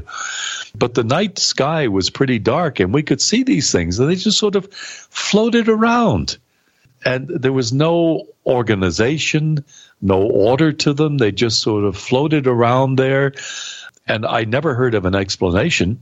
But I remember Augie in one of the Coffee Klotz shows talking about the lights that had been seen around Braen's Quarry. In fact, Dom Lucchesi, another of the New York regulars, was talking about the case. He recalled it in one of my shows as well. And I have no idea. I'm not claiming that this is related, but Augie brought it up hypothetically and said up in Ringwood, West Milford, Ringwood, just around the, the, the state line with uh, with uh, New York State, there was a um, a fighter jet a jet aircraft, a military aircraft, which crashed in the woods. And Augie asked hypothetically and rhetorically, what was it chasing? Now, I know you have featured that story, Mark, in Weird New Jersey. What do we know about that crashed aircraft, which I think is still in the woods? It is. It, I, it, I, think it crashed uh, in 1967 in West Milford. I, I think it was on a routine, like, training mission was like one of these Lockheed Martin uh, Sea Star trainers or whatever. Um, I don't think the pilot died, but what exactly was it doing? And what training mission was it going after to be in the, the middle of West Milford, right? Well, that's exactly what Augie was speculating. What were they doing up there? Why would they be in West Milford? And what Air Force base did they come from? We didn't have an Air Force base around there. Not close by, anyway. A lot of times, you know, uh, today, like people see a lot of strange things in the sky they can't explain. Uh, you can sometimes attribute it to drones, lanterns, things like that. But you know, in the early '60s, they didn't have drones. They didn't have these these things up in the air. So I'm thinking maybe you know if these things are alien crafts. You know, we've been admitting uh, radio waves for the last 125 years out into space, and they travel hundreds of light years away. So if the aliens want to come down and, and look at us, they, they know where to find us. We're, we're constantly sending out all these like these radio waves. So maybe they're just like these things are observing us. Maybe they're satellites. Uh, you know, I, when do you think we're actually going to make contact? Well, Mark, uh, that's a brilliant point that you make. Uh, today, we could say, "Oh, that's you know somebody was fooling around with uh, drones or right. uh, you know lanterns." Uh, nobody did that back in the '60s. No, and you know UFOs have been witnessed for a hundred years. I mean, from you know the, the big cigar-shaped things and everything else. So, what exactly are these things uh, doing? Well, if you go back into the Vedic literature of India, it goes back 6,000 years. They talk about it. And, uh, right. you know, it's not a new phenomenon. You know, in the same vein, and in the same part, the, uh, northern New Jersey, near the, the state line, there's uh, so much there that's really weird. Um, New Jer- Southern New Jersey, like the, the Jersey Devil, we can get into that, the Pine Barrens and the Jersey Devil in a few minutes. But let's stick in Northern New Jersey, this exactly the same area. If you got a map, does anybody have a map anymore these days or look it up? Uh, Ringwood, uh, New Milford. I, I remember my father taking me to abandoned iron mines around that area in, in Ringwood, Mahwah, uh, West Milford, all in there, and there are lots of abandoned mines. And another friend of mine, who unfortunately is no longer with us, Bill Paris, and a, a very dear school friend of mine from high school, and uh, a regular. Well, he was appeared on my show a number of times. Um, he and I have talked, swapped stories about these abandoned mines, and he has he's told me stories of uh, uh, of hikers in that area who have gone into the mines. And at one point, uh, one of them, a, a small party of uh, of um, of adventurers, went into the mines and turned around and went back because they heard weird sounds and light coming from uh, the bottom of the mines. Uh, Deros, there they are. You found the Deros. Uh, well, I mean, you you made the point, Gene. Uh, Mark, uh, what stories do you have about these abandoned mines and possible weird things going on down there? Well, you got to remember, uh, you know, with, with these, a lot of these mines, you know, the conditions weren't very great, and I'm sure a lot of people died in these mines uh, trying to take, uh, you know, the copper or, or whatever ore they were taking out of it. So and I'm sure a lot of people just got left behind and never really, you know, came out again. And we do have a lot of like ghost tours in mines now.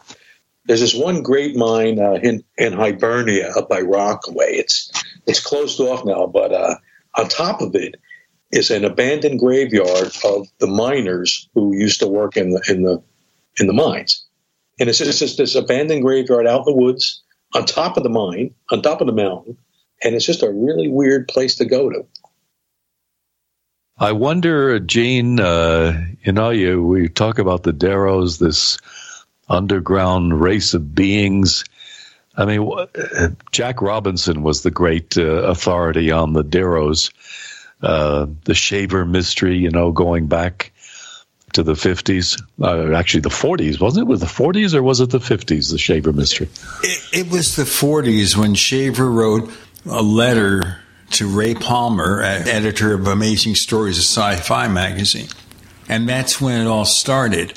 Now, Shaver is somebody I knew in the final years of his life and interviewed. I just wish we had a recording of that interview. It was done on a cassette machine.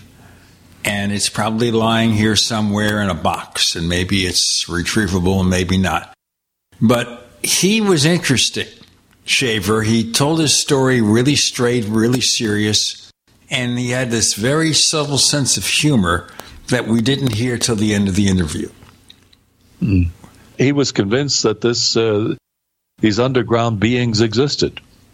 Well, he paints this entire story of some kind of cataclysm thousands of years ago, and the people who were left behind when much of the population flew off planet stayed in the caves. Two races, Deros and Teros. The Teros being the good guys, the Deros being the bad guys who succumbed to the radiation and became horrible, disfigured dwarfs.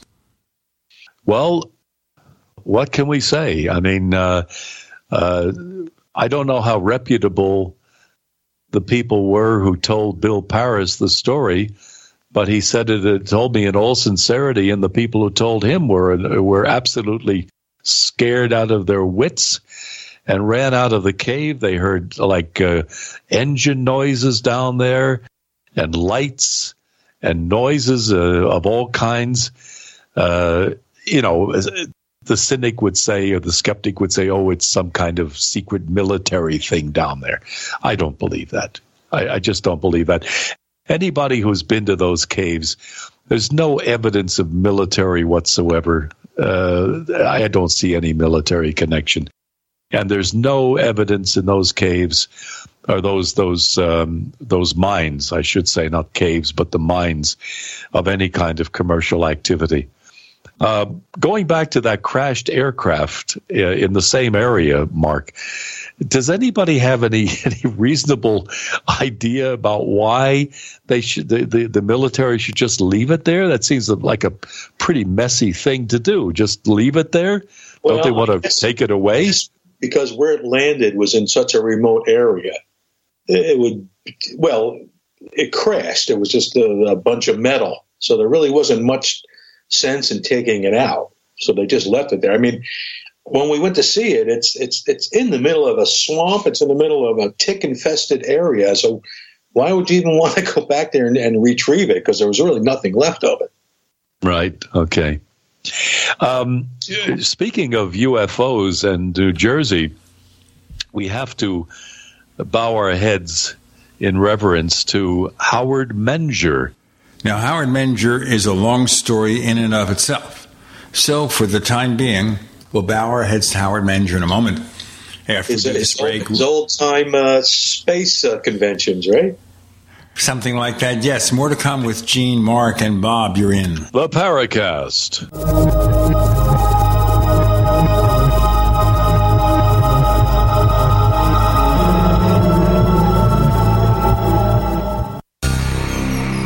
Thank you for listening to GCN. Visit GCNlive.com today. Attack of the Rockoids has been well received by critics and readers alike. It's a thrill a minute story you'll never forget. A former U.S. military intelligence officer is haunted by intense dreams about a beautiful woman pleading for his help after a terrible battle in outer space. But the dreams turn out to be true and thrust him into a telepathic love affair with a woman whose faraway planet is intent on destroying the Earth. And now the gripping tale continues in The Coming of the Protectors.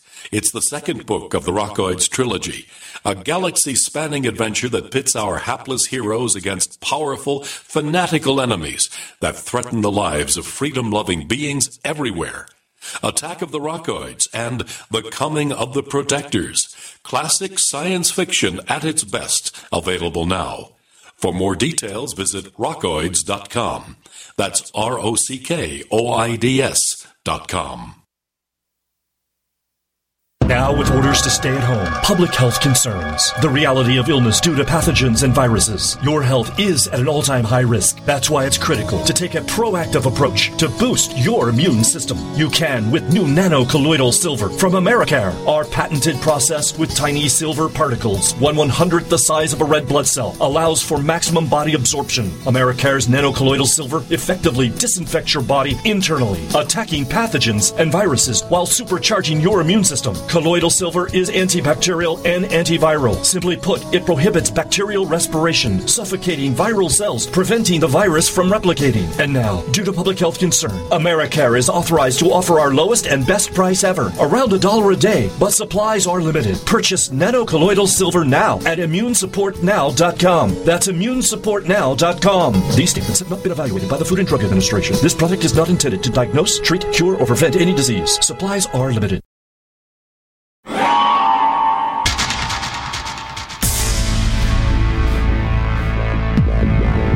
Welcome back to the Paracast, the gold standard of paranormal radio. And now, here's Gene Steinberg. Yes, Howard Menger. He was once named the Jersey Adamski because the alleged aliens he allegedly met up with, all this alleged conversation, were similar to the ones that Adamski met up with, Bob? Yeah, well, I, I never met uh, Howard Menger. I remember, of course, he was a uh, a regular on the Long John show. You know, there was no Skype in those days. If you went on the when you went on the Long John Nebel show, who was the um, precursor of Coast to Coast and all of the Latter Day Saints of of the paranormal, uh, that was New York City. You know, in High Bridge, New Jersey was a, a, pretty pretty good trek from to New York, Uh, you had to make a major effort to go there, and yet he appeared a number of times. In fact, I have a uh, a CD-ROM here that somebody sent me. Can't think of who it was uh, who sent me dozens and dozens of old Long John shows, and Howard Menger was there. Howard Menger, if I recall, was a uh, commercial sign painter. And Mark, I think you were making the point that he uh, he had conventions there at one point, didn't he? Right, and he would invite people from all over to. Uh, it, it, was more like a. It was. It was a convention. They weren't really going to see any aliens or anything. It was just a convergence of people with like minds that wanted to discover it and talk about it.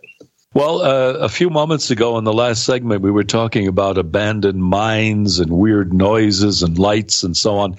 I remember going back to that story I, I, I was telling about the uh, my father brought me to the mines, you know, just for fun. You know, went there on once on a Sunday.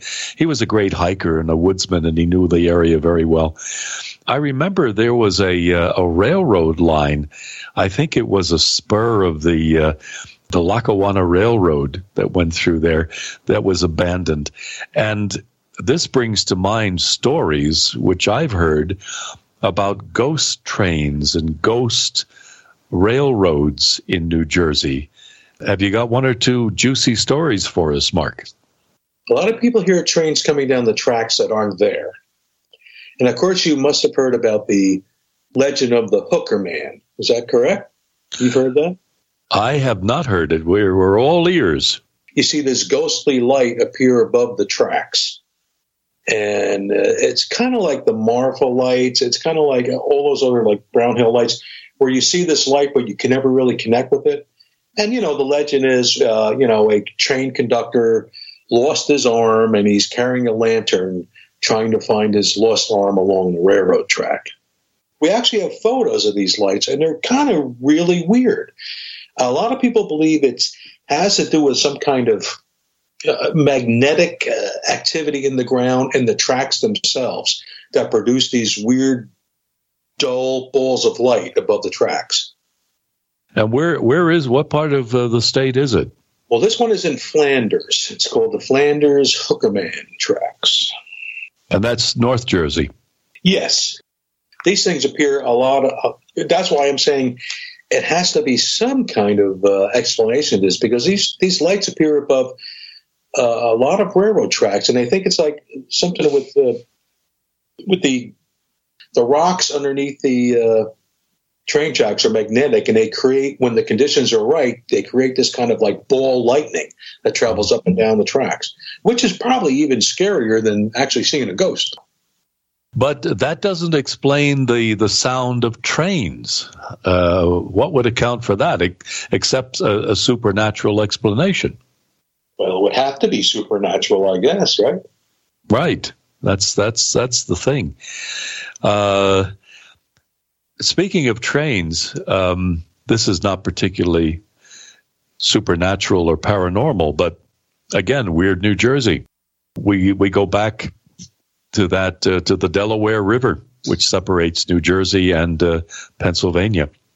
There's the famous Delaware Water Gap, which is where, where two mountains come together. There's like a valley there, um, a gap, in other words, and the Delaware River mm. comes. It, it, starts from there actually, and then come, goes through. There was a railroad line. It still exists. Uh, it, it's still active. Uh, the Lackawanna Railroad. It's the um, um, the Delaware um, spur or branch of the Lackawanna Railroad. Correct. And there was a um, at least one, maybe even two uh, train accidents there, derailments, and apparently the locomotive or some of the cars are still lying in the river there, uh, just south of the uh, of the water gap. Well, it was probably easier to leave them in the river than uh, to take them, drag them out. Yeah there was one very famous uh, thing that happened in Hackettstown up there in Rockport, and they, they called it the Hackettstown Death Train, which happened in 1925. And uh, for some reason, it, it, was a, I think it was a, a rock slide or something, and, and, it derailed all these trains, and there was hundreds of people dead, and they, they still couldn't account for all the bodies. Wow. I remember that there was a, also a train wreck on. Um, am I right? The Pulaski Skyway is that a, a, railroad bridge, or there's another, or is is there another railroad bridge uh, close to there going across the Newark Bay? Yes, uh, they're all kind you, of connected. Yeah, yeah, you know the the you know the uh, the accident I'm I'm thinking of. Uh, the train went down and there was quite a bit of loss of life. Right. Is that the one where uh, it was some kind of lottery number came out and everybody played it and won? I, I can't remember the whole story. I don't either. Number of the train, uh, and I guess I didn't even know they had like a lottery in the 1950s, but for some reason that number came up somewhere. Speaking of the uh, Pulaski Skyway, for those uh, who are not from New Jersey, and I think most of the audience probably is not. This is a worldwide broadcast, so we have to bear that in mind.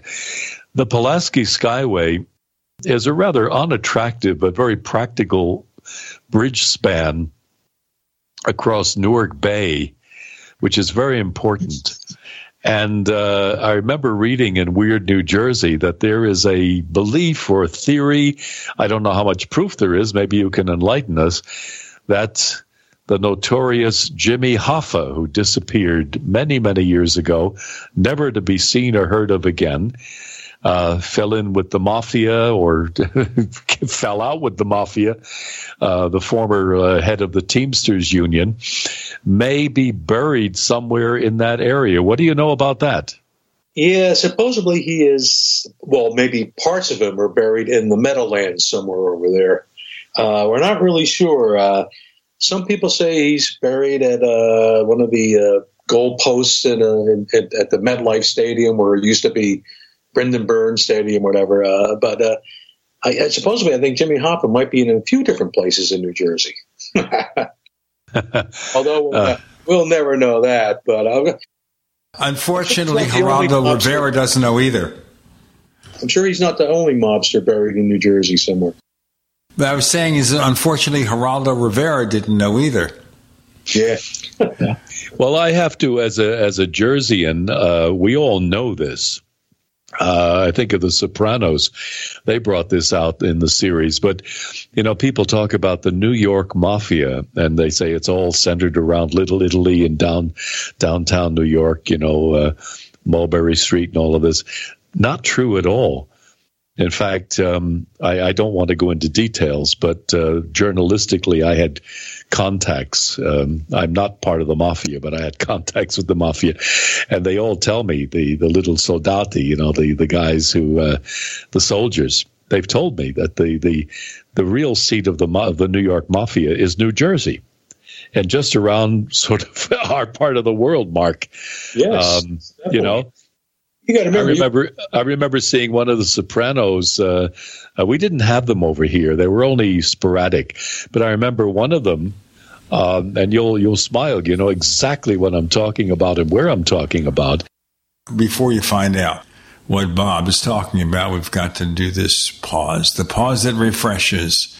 With Mark, Gene, and Bob, you're in the Paracast.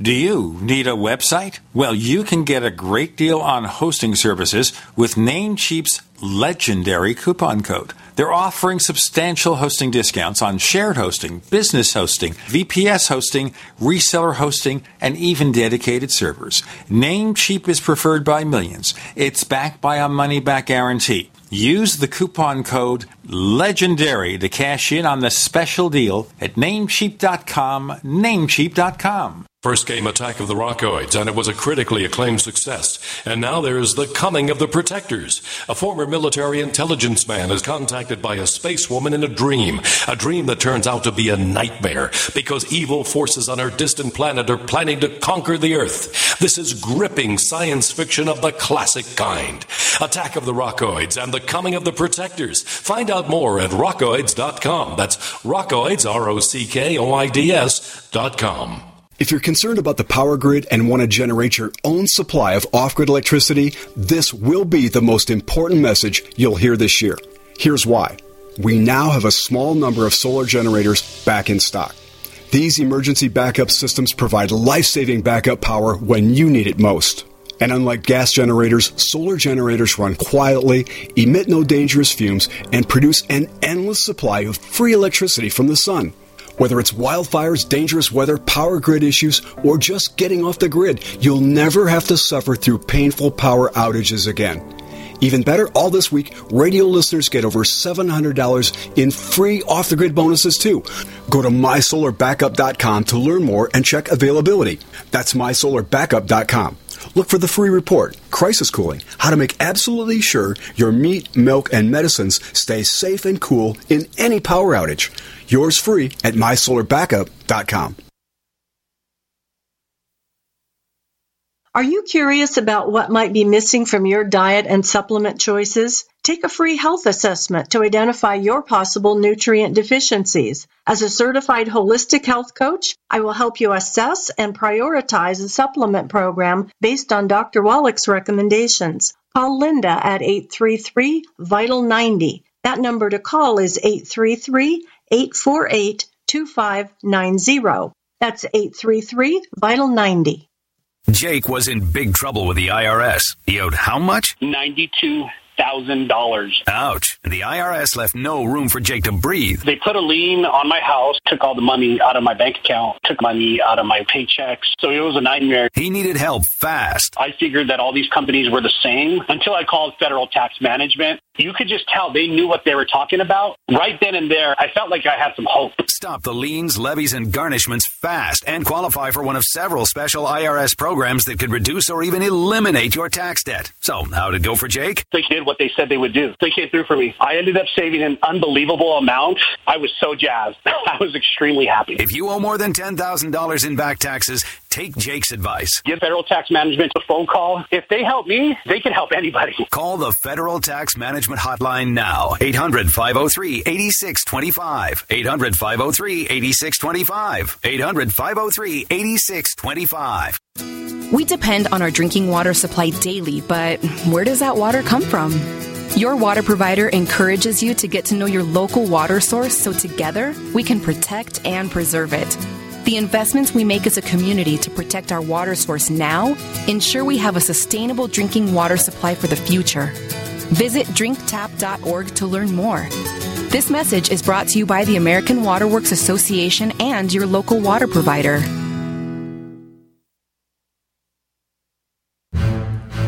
We'd like to hear from you. If you have a comment or question about the Paracast, send it to news at theparacast.com. That's news at theparacast.com. And don't forget to visit our famous Paracast community forums at forum.theparacast.com. I once lived in an apartment complex in Little Neck, New York, that I thought was owned by a family with certain ties. Go on, Bob. You know, they they it's a lot of white glove mafia business. You know, they're not uh, they don't play dirty like they did in Al Capone's area. They're business people now. You know, but anyway, in one of the episodes of the um, Sopranos. I, I, I, smiled to myself because it was around Caldwell um, and Saddle Brook and Lodi, and you know exactly where all these places are, uh, uh, Mark. And they showed in the background the transmitting tower, the antenna of WABC New York 770, which I could see from uh, from Hawthorne. You know, you could see the uh, uh, the red uh, warning lights on top of the antenna. That is the real heart of the New York mafia. It's in New Jersey. If I if I look back to the kids in my class, I mean, look at me. I got an Italian name. I, at least 80% of all the kids I went to school with had Italian names, and they were all from southern Italy. Little Italy is not in New York, it's in New Jersey, northern New Jersey. You know what I mean, Mark. You're a native. Uh, I think you're right, Bob. I mean, uh, you know, we were only across the river, and uh, sometimes uh, New York was uh, too hot of a spot to hang out in, so everybody came to New Jersey to uh, to hang out. Yeah. You know, they had friends in high places in New Jersey, and uh, one hand washed the other and everything else. By the way, I got to ask you something. In, in one of the shows I talked about earlier in the show, uh, I, when I say the show, I mean I'm talking about Coffee Clutch, my my old show from the '60s. I talked about earlier in the in the Paracast um, with Ivan Sanderson. I had the amazing Randi as one of the panelists there, one of the one of the, the members of the of the uh, of the discussion, and he talked about something I, I'd never heard of before. He talked about the Dutch copper mines, and I, from the way he was talking, uh, it must have been somewhere in Warren County, the northwestern part of the state, the tri state area where Pennsylvania, New Jersey, and New York come together. And apparently, from the, in the 1700s, the Dutch settlers, and we had a lot of Dutch in New Jersey, as you know, they had copper mines. There's copper in New Jersey, and they built some kind of a uh, a railroad to transport the copper ore down to a lower altitude. I don't know from where to where. That I don't know. Uh, I'd have to listen to the show again, so I'm not really equipped to to to tell you with authority. But they were mining the ore, put it in some kind of a of a car, you know, a railroad car, and then sent it down, and gravity would pull it down to wherever it was going. They had a brakeman on board or something. Uh, have you heard that story, Mark? Um, no, I haven't. I always thought uh, the Dutch were mining uh, copper in the um, Hudson County, Bergen County area. I know specifically in um, North Arlington, uh, the Dutch uh, built a lot of copper mines there, uh, you know, dug out a lot of copper mines. And one time, one of these sinkholes opened up, and I believe they put in some old, I want to say a locomotive engine into the into the sinkhole and buried it in the ground. And a lot, wow. and a lot of times these days, uh, if you live in North Arlington, you run the risk of having a sinkhole in your backyard. One street, the whole street just went down into a big hole. wow. Uh, in the same vein, Mark, um, there is a story which is really literally and figuratively very close to me, to my heart. And let's go to Franklin Lakes, New Jersey, where I grew up. I grew up in Hawthorne and Franklin Lakes. There is a main thoroughfare there called Route 208 that was built, uh, I think, back in the uh, the 60s or the, the late 50s or 60s, and it's a very important route. It brought people out from uh, from from the New York area all the way out to uh, uh, Franklin Lakes, Wyckoff, Oakland, and beyond. It, it terminates in Oakland, and I was reading something which I can identify with, but I had no knowledge of myself the so called gravity road. And this is a ramp, and I know it. If I understood your story correctly, I used to use it regularly because I lived, we lived at Tanglewood Court just off Ewing Avenue, E W I N G, Ewing Avenue. And there's a ramp on Route 208 that lead uh, the Ewing Avenue ramp. And the weird thing is, cars roll up the ramp without any power. You got to tell us that story. Uh, yes, that's a very well known gravity road in New Jersey. Now, there's a lot of you know legends. Some people say, "Oh, it's a there's a very tragic bus accident at the end, and the school children pushed the car back up the hill to stay away from the accident." That's not really what it is. I mean, I don't want to bust burst your bubble, but it's actually a you know an optical illusion. It just it just and believe me, do not try it, ladies and gentlemen. If you're from uh, New Jersey, do not try this because we tried it once and we got a hundred and twenty-five dollar uh, moving violation fine because it's illegal to back up an off ramp in New Jersey. Okay. So you found out the hard way. Yes, but, but, but what, what is the phenomenon, Mark? How does it work? Well, it's it, uh, you have the illusion that you're yet that you put your car in neutral and you back up the hill, but it really is it is an optical illusion. Uh, you know, and we have a few of these in New Jersey. There's like um, there's something in Holmdel called Thrill Hill, which is does the same effect. You know, someplace in Titusville that they, uh, you know, it does the same effect. Your car backs up, but it's it's nothing supernatural. But it's as we feature in Weird New Jersey. There's places you can go to get a thrill, but it's uh,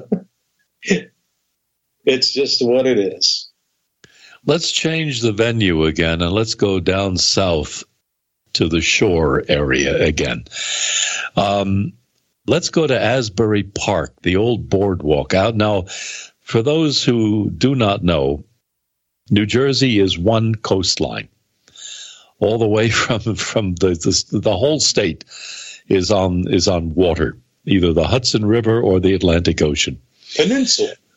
Uh, yeah, really, that's what it is. absolutely right. And um, as we said a long time ago, you know, we Jerseyans, we don't we don't go to the beach. We go down the shore. And you go down the shore to Asbury Park, and I remember we used to go as kids to Asbury Park. It was maybe about 45 minutes, maybe an hour from Hawthorne. We would go down there. I had an uncle and an aunt who lived in Red Bank, which was close by. And it was a real respectable boardwalk. We'll bring back the memories of Asbury Park, New Jersey, where I have not been in probably 60 years. Bob, Gene, Mark. Mark, of course, is with Weird, New Jersey, weirdnj.com. You're in the Paracast.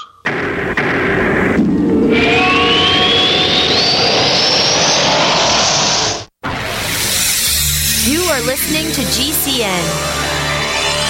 Visit GCNlive.com today. Do you want to give you and your loved ones premium nutrition right now? Hi, I'm Jamel Bookaboo from TeamGaday.com and the GCN Longevity Health Team. Get your premium nutrition formulated by world renowned naturopathic doctor, Dr. Joel Wallach at wholesale, or also become a distributor and earn income while supporting this broadcast. Go to teamgaday.com via the shopping cart or contact form, and I'll get back to you with support personally. That's teamgaday.com with longevity. Teamgaday.com. What if you could cut your heating bills this winter with your existing wood burning fireplace and not spend thousands doing it? You can with Great Wall of Fire fireplace grates. Our U.S. patented made in America wall of fire grates increase fireplace efficiency, eliminate fireplace smoke problems, and come with a 30 day money back guarantee. See our grates in action and get free shipping from walloffire.com or call 800 274 7364. Fireplace heat without fireplace smoke. Walloffire.com.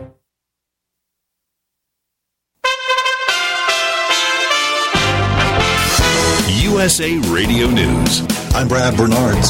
Secretary of State Antony Blinken has warned Russian President Vladimir Putin he would be making a serious mistake if he invaded Ukraine. And Kamala Harris said the eyes of the world are on the Belarus border as the Biden administration waded into the chaos in Eastern Europe. On the issue of, of Belarus and what is happening at the border with Poland, we are very concerned about that. And closely paying attention to it. And President Joe Biden issued his own expression of concern as he left the White House for Camp David on Friday. Hackers compromised an external email system of the FBI. Spamhaus Project, a watchdog group tracking spam and similar cyber threats, announced Saturday. The messages came from a legitimate email address, with Spamhaus saying that these emails are fake. This is USA Radio News. Washington Post writer Jennifer Rubin on Saturday called for rules that would prohibit media outlets from treating Republicans as normal. The mainstream media is part of this. They cover these issues and then they go right back to having Republicans on talk shows, asking them about other issues, um, allowing them to air their phony grievances, rather than grilling them incessantly about why they tolerate this behavior. This is fascistic behavior. This is what fascist regimes do. Rubin attacked President Trump with lies and lashed out at Republican Representatives Paul Gosar and Marjorie Taylor Greene. President Joe Biden's administration on Friday announced it is raising Medicare premiums, a move it blamed in part on the cost of drugs. The Medicare Part B standard monthly premium will rise by nearly $22 to $170.10 next year, the Centers for Medicare and Medicaid Services said. This is USA Radio News. We've entered a time where sky truly is the limit and opportunity awaits. The internet has become a platform of everyone's worldwide communications. Billionaires building businesses on platforms that didn't even exist a generation ago. But in the sea of noise, how can the voice of your business be heard? The secret is over a hundred years old. Radio. 228% more effective than TV. That's 228% more effective than television. Brick and mortar and cyber businesses alike have found radio to be the most effective for building a brand and delivering customers. Learn the secrets of radio advertising by calling 877 996 4327 or email advertise at gcnlive.com. That's advertise at gcnlive.com.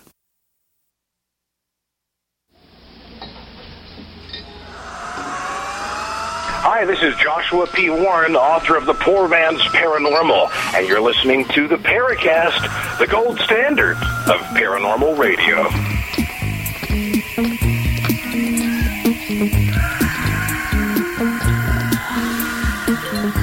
Yes, Asbury Park. Tell us more about As- Zanotti. Okay, well, Asbury Park, I mean, that's where uh, Bruce Springsteen, that was his old stomping ground. He wasn't from Asbury Park. I forget where he was from, but close by. Freehold. Freehold, right. Absolutely. It's it's just in the neighborhood. What was it, the pony? It's called the Iron Pony, or what is it called, that bar down there? I think it was called the Stone Pony. Stone Pony, the Stone. I knew it was something hard. Uh, apparently, he still goes down there every once in a while. He's a he's a turncoat. You know, he's he, he he sings about New Jersey. He's New Jersey.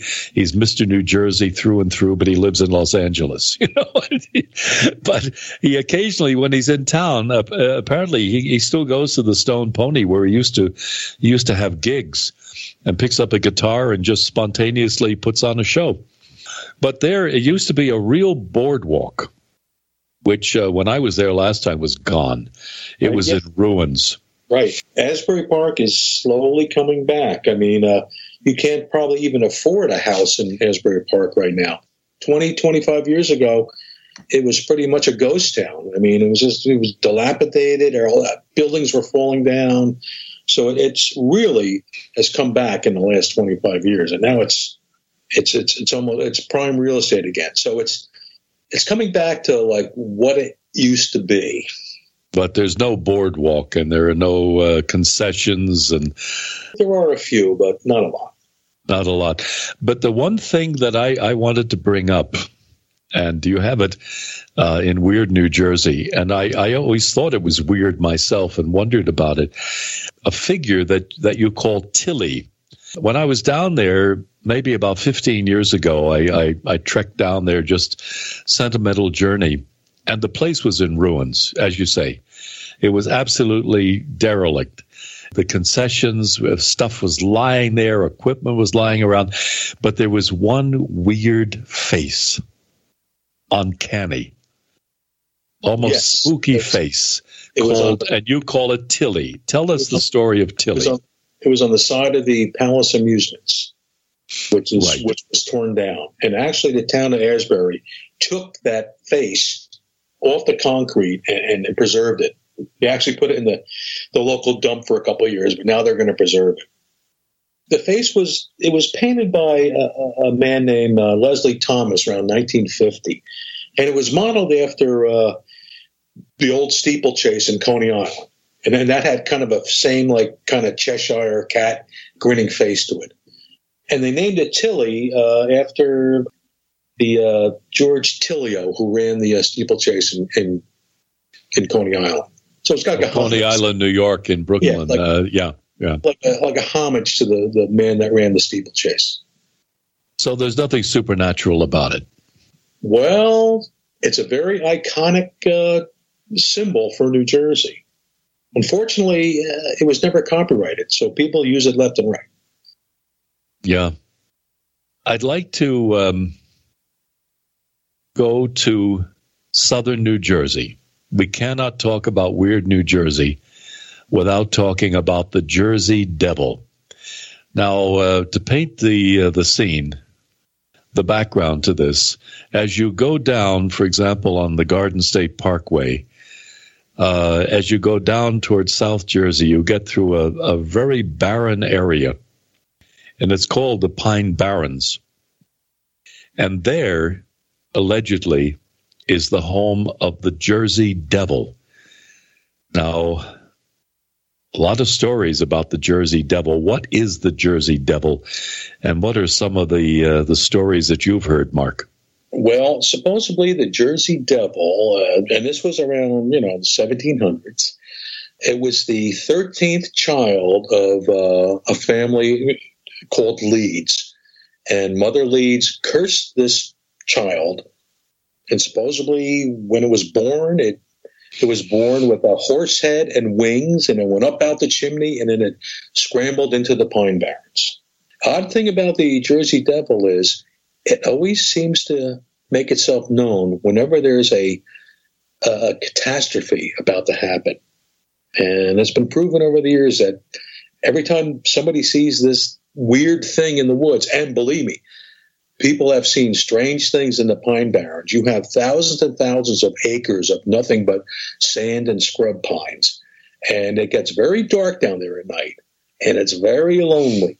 People see a lot of strange things, and we've had hundreds of stories of, of, of eyewitness accounts saying this is something I saw that I cannot explain. From something, you know, hanging in a tree, from something flying off the side of the road, it's just part of the New Jersey folklore, which may actually be some kind of cryptid that we just don't really know what it is. Is anybody doing any uh, research into it or any any serious investigations? Well, there's um, there's a lot of like Bigfoot investigations now in the Pine Barrens. You got to remember, like New Jersey has a few pronounced very, you know, you know, central, you know, centralized uh, cryptids, and one is the Jersey Devil in the Pine Barrens, and the other one is the Big Red Eye, which is like a Bigfoot creature, which is up in the northern uh, New Jersey, Sussex uh, County area. And then in the middle, there's this other thing that people have been seeing. It's it's almost like a mantis man. It's like this seven foot tall praying mantis that people have been seeing. So uh, for a little state, we got a lot of like stuff going on here that we can't explain.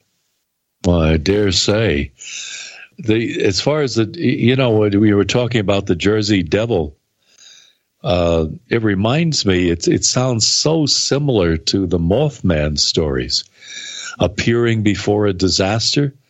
Uh, I see a connection there somehow.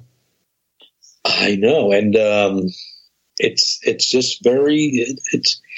I mean, if you ever want to take a trip, uh, you go to the Pine Barrens and you camp out for the night. Then you can tell me how you feel the next morning, because there's just something about the Pine Barrens that is it, it just it hasn't changed in hundreds and hundreds of years. I mean, hardly anybody lives there. I mean, you really nobody really lives there except uh, well, they're called the Pineys, but they kind of live on the outskirts, not in the in the in the midsection. Well, the Pine Barrens are uh, are actually legally protected, aren't they? Yes, and actually, it has the largest underground freshwater available anywhere on the East Coast, and that's why it's protected because of, of the water underneath it. You know, um, I have to tell a, a family story there's nothing necessarily paranormal or supernatural or anything about it, but uh, a lot of weird stuff in New Jersey. I um, my my grandfather, my grandparents used to have a, a bungalow up at Swartswood Lake, which I mentioned before, outside Newton. Beautiful area. Uh, it's just I've been back there. That never changes. It's just so beautiful and quiet and peaceful. But uh, I remember years back in the 50s when the family was sort of all pitching in and building uh, building the house. We did a lot of it ourselves, and there was a porch that was being built, and a little bit of um, a cellar underneath. And uh, I remember it. I was there. I watched it. You know, they were they were uh, digging down into the limestone. Everything was limestone there. And my father was holding some kind of a crowbar or something, or I don't know, some kind of a, a long rod or something. And he practically lost it because apparently there was a cave underneath. Before we figure out about that cave and bob's Bob Zanotti's father, and he's not going to come back on the show tonight, by the way. I was, I was thinking we could resurrect Jim Moseley or something and other people we know who would live in New Jersey, but that's not going to happen. We have Mark, we have Gene, we have Bob. You're in the Paracast.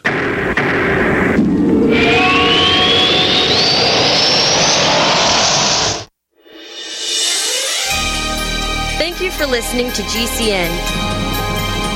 Be sure to visit GCNlive.com today.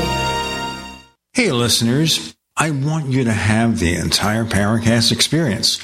So I'd like to tell you about After the Paracast.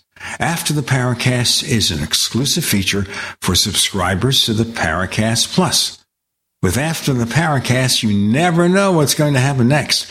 After the Paracast features color commentary, special interviews, and further conversations with Paracast guests. With Paracast Plus, you can download a very special enhanced version of the Paracast also. We do offer exclusive music, videos, and more features are coming. To get more info about subscribing, please visit theparacast.plus. Once again, theparacast.plus. Prices are just $1.50 a week, less than a cup of coffee at your local convenience store. Check out theparacast.plus to learn more about Paracast Plus. Folks, it looks like food shortages are here and going to stick around. Supply chains are breaking down, and inflation is back with a vengeance. It's all part of the shortage economy. What used to be unthinkable is now in the headlines. Are you ready? Do you currently have a stockpile of emergency food at home? If not, go to mypatriotsupply.com today and you'll find an emergency food kit that's right for you and your family. My Patriot Supply is the largest preparedness company in America, serving millions of families like yours. Pick up a three month food kit that stays fresh for up to 25 years in proper storage. The meals in the kit provide over 2,000 delicious calories a day. That's important when you need to survive. Order from mypatriotsupply.com and your food will ship fast in unmarked boxes to protect your privacy. Don't wait for permission or more empty store shelves. Go to mypatriotsupply.com now. mypatriotsupply.com. Stop aging now. Restore those joints. Boost your strength. Because it's official. NutriMedical has released the most exciting, powerful anti-aging supplement on the market. Dr. Bill Deagle's Red Deer Velvet DR has been approved by the U.S. Patent Office. Imagine stem cell rejuvenation all in one capsule without huge expense. Dr. Bill MD discovered that as an unborn baby grows in the mother's womb, he or she does not deteriorate or physically age. Red Deer Velvet DR, like the uterus, provides 300 biomolecules and six hormones protected in one special DR capsule that delivers lipid packages directly into your circulation. This patented technology bypasses the stomach and is released into the small bowel unaltered by digestive enzymes and stomach acid. Remember, Red Deer Velvet DR. Improve endurance, stimulate your immune system, increase learning ability, and even improve sexual libido with Red Deer Velvet DR. Click NutriMedical.com, that's N-U-T-R-I medical.com, or call toll free 888-212-8871 and get on the road to a newer, rejuvenated, happier you. You don't sit behind a desk every day to earn a living. You're out and about making it happen. And sometimes you get a little bit behind on your paperwork, you know, like bookkeeping and paying your taxes. It's easy to get behind on paying your taxes. It happens to the best of us. And you know what happens next. The big bad IRS comes knocking on your door. And when that happens, you need to call the good old boys at the tax doctor. Let them do what they do best. Deal and negotiate with the IRS so you pay the lowest you can in back taxes that the law allows. We are a 100% US based company and we've saved our clients millions over the years in back taxes. If you owe $10,000 or more in back taxes, call my friends right now at the Tax Doctor and learn more. 800 507 3137. 800 507 3137. 800 507 3137. That's 800 507 3137.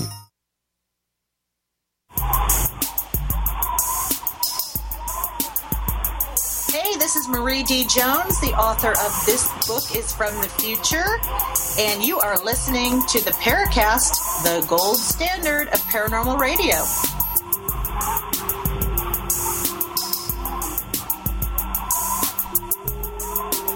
So we have one more segment with Mark Sceurman of Weird New Jersey Magazine, where you just never run out of stories about Weird New Jersey, which is why he's kept that magazine running for so many years. Well, the story was my my father and a, a bunch of the guys, you know, my uncles and everything. They were they were building this this little um, cave, you could call it, or a cellar. Cellar is the word underneath the porch. And my father lost a crow, almost lost a crowbar. It was just hollow underneath. That stuck with me because you know, there's nothing unusual about a, um, a cave, but it made me think with my imagination. I wonder if you have heard of any theories or stories about a portal to the inner earth in New Jersey. And we go back maybe to the Deros again, the underground Deros. We were contacted by this man. His name was Dr. Beard and he wanted to show us a portal to the inner earth, and that was in Toms River, New Jersey. And uh, he wanted to show us this portal to uh, the inner earth, and it, he claimed it was in Toms River. Uh, we went down to interview him. He did a very good interview, but uh, he couldn't quite find the portal. So we never really found the portal to the inner earth. Well, why did he believe it was there in the first place? I mean, what proof did he have? Uh, I, I, know. I think his father went with uh, one of those explorers to the North Pole and uh, where, where, they found the inner Earth up there. Uh, was it Byrd? One of those explorers. Oh, you mean Admiral yeah, Byrd, where he flew to the hole at the pole and found the inner Earth? But that right. to me read like the old Edgar Rice Burroughs novels about Pellucidar, where they take a balloon and they go past the edge into the inner earth where they have the great central sun and all that stuff. Shambhala, right? Yeah, right. Uh, as we go around the state, Mark, um, you know, New Jersey's not a big place. I mean, what is it? Eight million people live there, and yeah. it's uh, yeah, it's, it's not it's not a really a big place, but it, it, it seems to me that there is a concentration of weirdness and strangeness in the states. And you did touch on this earlier on, but uh, just let's go back there. I mean, what are your personal theories about why there are so many strange things in our home state? Well, I think it's because it, it, it is it's concentrated, but it's not. It's you got the mountains, you got the pineys, you got the shore, you got a lot of history here. And with a lot of history comes a lot of strange things.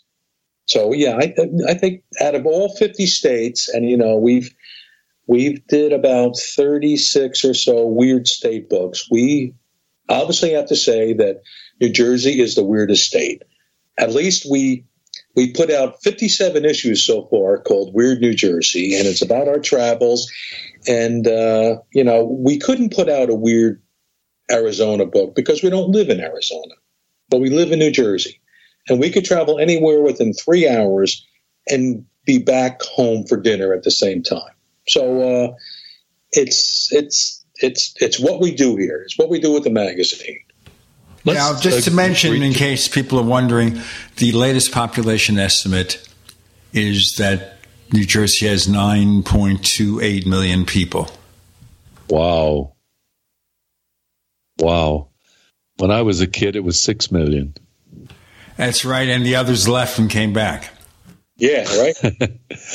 you know, that, that's a funny thing about New Jersey. I think we New Jerseyans are very loyal to our state. I must say, uh, I'm not, you know, uh, terribly patriotic or anything, but I, I can honestly say I've, I've, lived most of my life in Switzerland uh, as a caveat, but uh, I'm very proud to say I'm from New Jersey. I love my home state. It's a beautiful state, and I resent the bad, uh, you know, remarks that people make, the insulting remarks about New Jersey. You know, oh, you live in New Jersey. What exit on the turnpike and this We're sort of arm, thing. The armpit between Pennsylvania, Philadelphia, and New York City, right? Yeah, yeah, and people who say those things don't know the state at all. No, you know, it's they don't realize the history of the state. They don't realize all the inventions that came out of New Jersey. It's like Tom Edison. Look, I mean, yeah. Edison, New Jersey. Well, I lived in Edison for several years, but part of the problem is people remember taking the New Jersey Turnpike and passing the oil refineries. Yeah. So yeah, they like, say, okay, it's a dir- it's a dirty state because of this small area once you pass through like Newark Airport and the Pulaski Skyway, you see the refineries. You see the worst of New Jersey. You got to travel out, out. You got to just travel out. That's the point I was exactly the point I was trying to make. You know, there is a, an ugly side of New Jersey, and that is along, you know, close to New York. Bayonne, the refineries, the home of Esso, and all of this, Standard Oil. I mean, a heavily industrialized area, chemical production, and all of that. But as soon as you get out of the New York metropolitan area, well, not maybe not the metropolitan area, but the immediate area of the Hudson River in New York, suddenly it's called the Garden State. It really is. It's beautiful. You go to northwestern New Jersey, you're going back a, a couple of hundred years. The beautiful houses, you, you think you're back a hundred years in history. The life, the pace of life is slow. There's folklore. People are still friendly. They talk to each other. It's like the the grand old days, and they haven't changed. As soon as you get out of the industrial area along the Hudson River, you're not being paid by the New Jersey travel people, are you, Bob? Well, they should pay me because I'm telling it sincerely. You know, if they want to hire, send them a bill. send them a bill. No, I, am I'm, I'm yeah. being honestly sincere. I haven't been back for quite some time to the States, but when I go, I do a sentimental journey. I go through Hawthorne. I go to Lake Hopatcong, which is absolutely beautiful. In fact, we can get on that for a moment, uh, Mark, because there apparently uh, is some kind of a monster about Lake Hopatcong. Well, with the magazine, we embrace the state's weirdness. We enjoy we're not your travel guide to go see where George Washington slept. We are your travel guide to see, see the unique parts of New Jersey, the abandonment, the history, the, the, the weirdness, and it's just, that's that's what the magazine embraces. And we've been doing it for like 28 years now, and uh, people really seem to enjoy it. We can't figure out why. Well, of course, you should just bask in its success. Where do we find more information? I would just say just go to weirdnj.com and uh, take it from there. We we answer all emails. We answer you know any of your questions as best as we can. You got to remember we've been doing this for many many years, and a lot of people say, "Well, what's what's the weirdest place you've ever been to?" And it's like it's really hard to answer because it's like you don't know. Like the weirdest place you're going to be to is the next adventure you go on. So people think we're holding in a big secret that they want to go see, but we're not telling them. But we're really not. We just we just put it out there every six months and let people go wherever they want. You can find us on Twitter if you look for the Paracast. You can also check us out on Facebook, where we have a couple of Paracast communities groups, whatever the heck they call them over there. We have branded merchandise for the Paracast with different logos, go to the Paracast.shop, the Paracast.shop. But we also have the Paracast Plus, which is a special version of the show, free of the network ads, better quality audio, and we also give you the After the Paracast podcast, where Bob and I have some fascinating things to talk about, maybe a bit more about New Jersey. Think about that. For more information about the Paracast Plus, go to the Paracast.plus. And if you use the coupon code UFO20, that's UFO20, we give you 20% off for five year and lifetime subscriptions. The Paracast Plus. Mark Sceurman, thank you so much for joining us on the Paracast. Thank you for having me. Thank you very Mark, much. Mark, it was a great pleasure. Great to talk to you about our, our love for our home state. Well, maybe I'll see you in New Jersey one of these days, fellas. I'll take you to my favorite Italian restaurant in Hawthorne.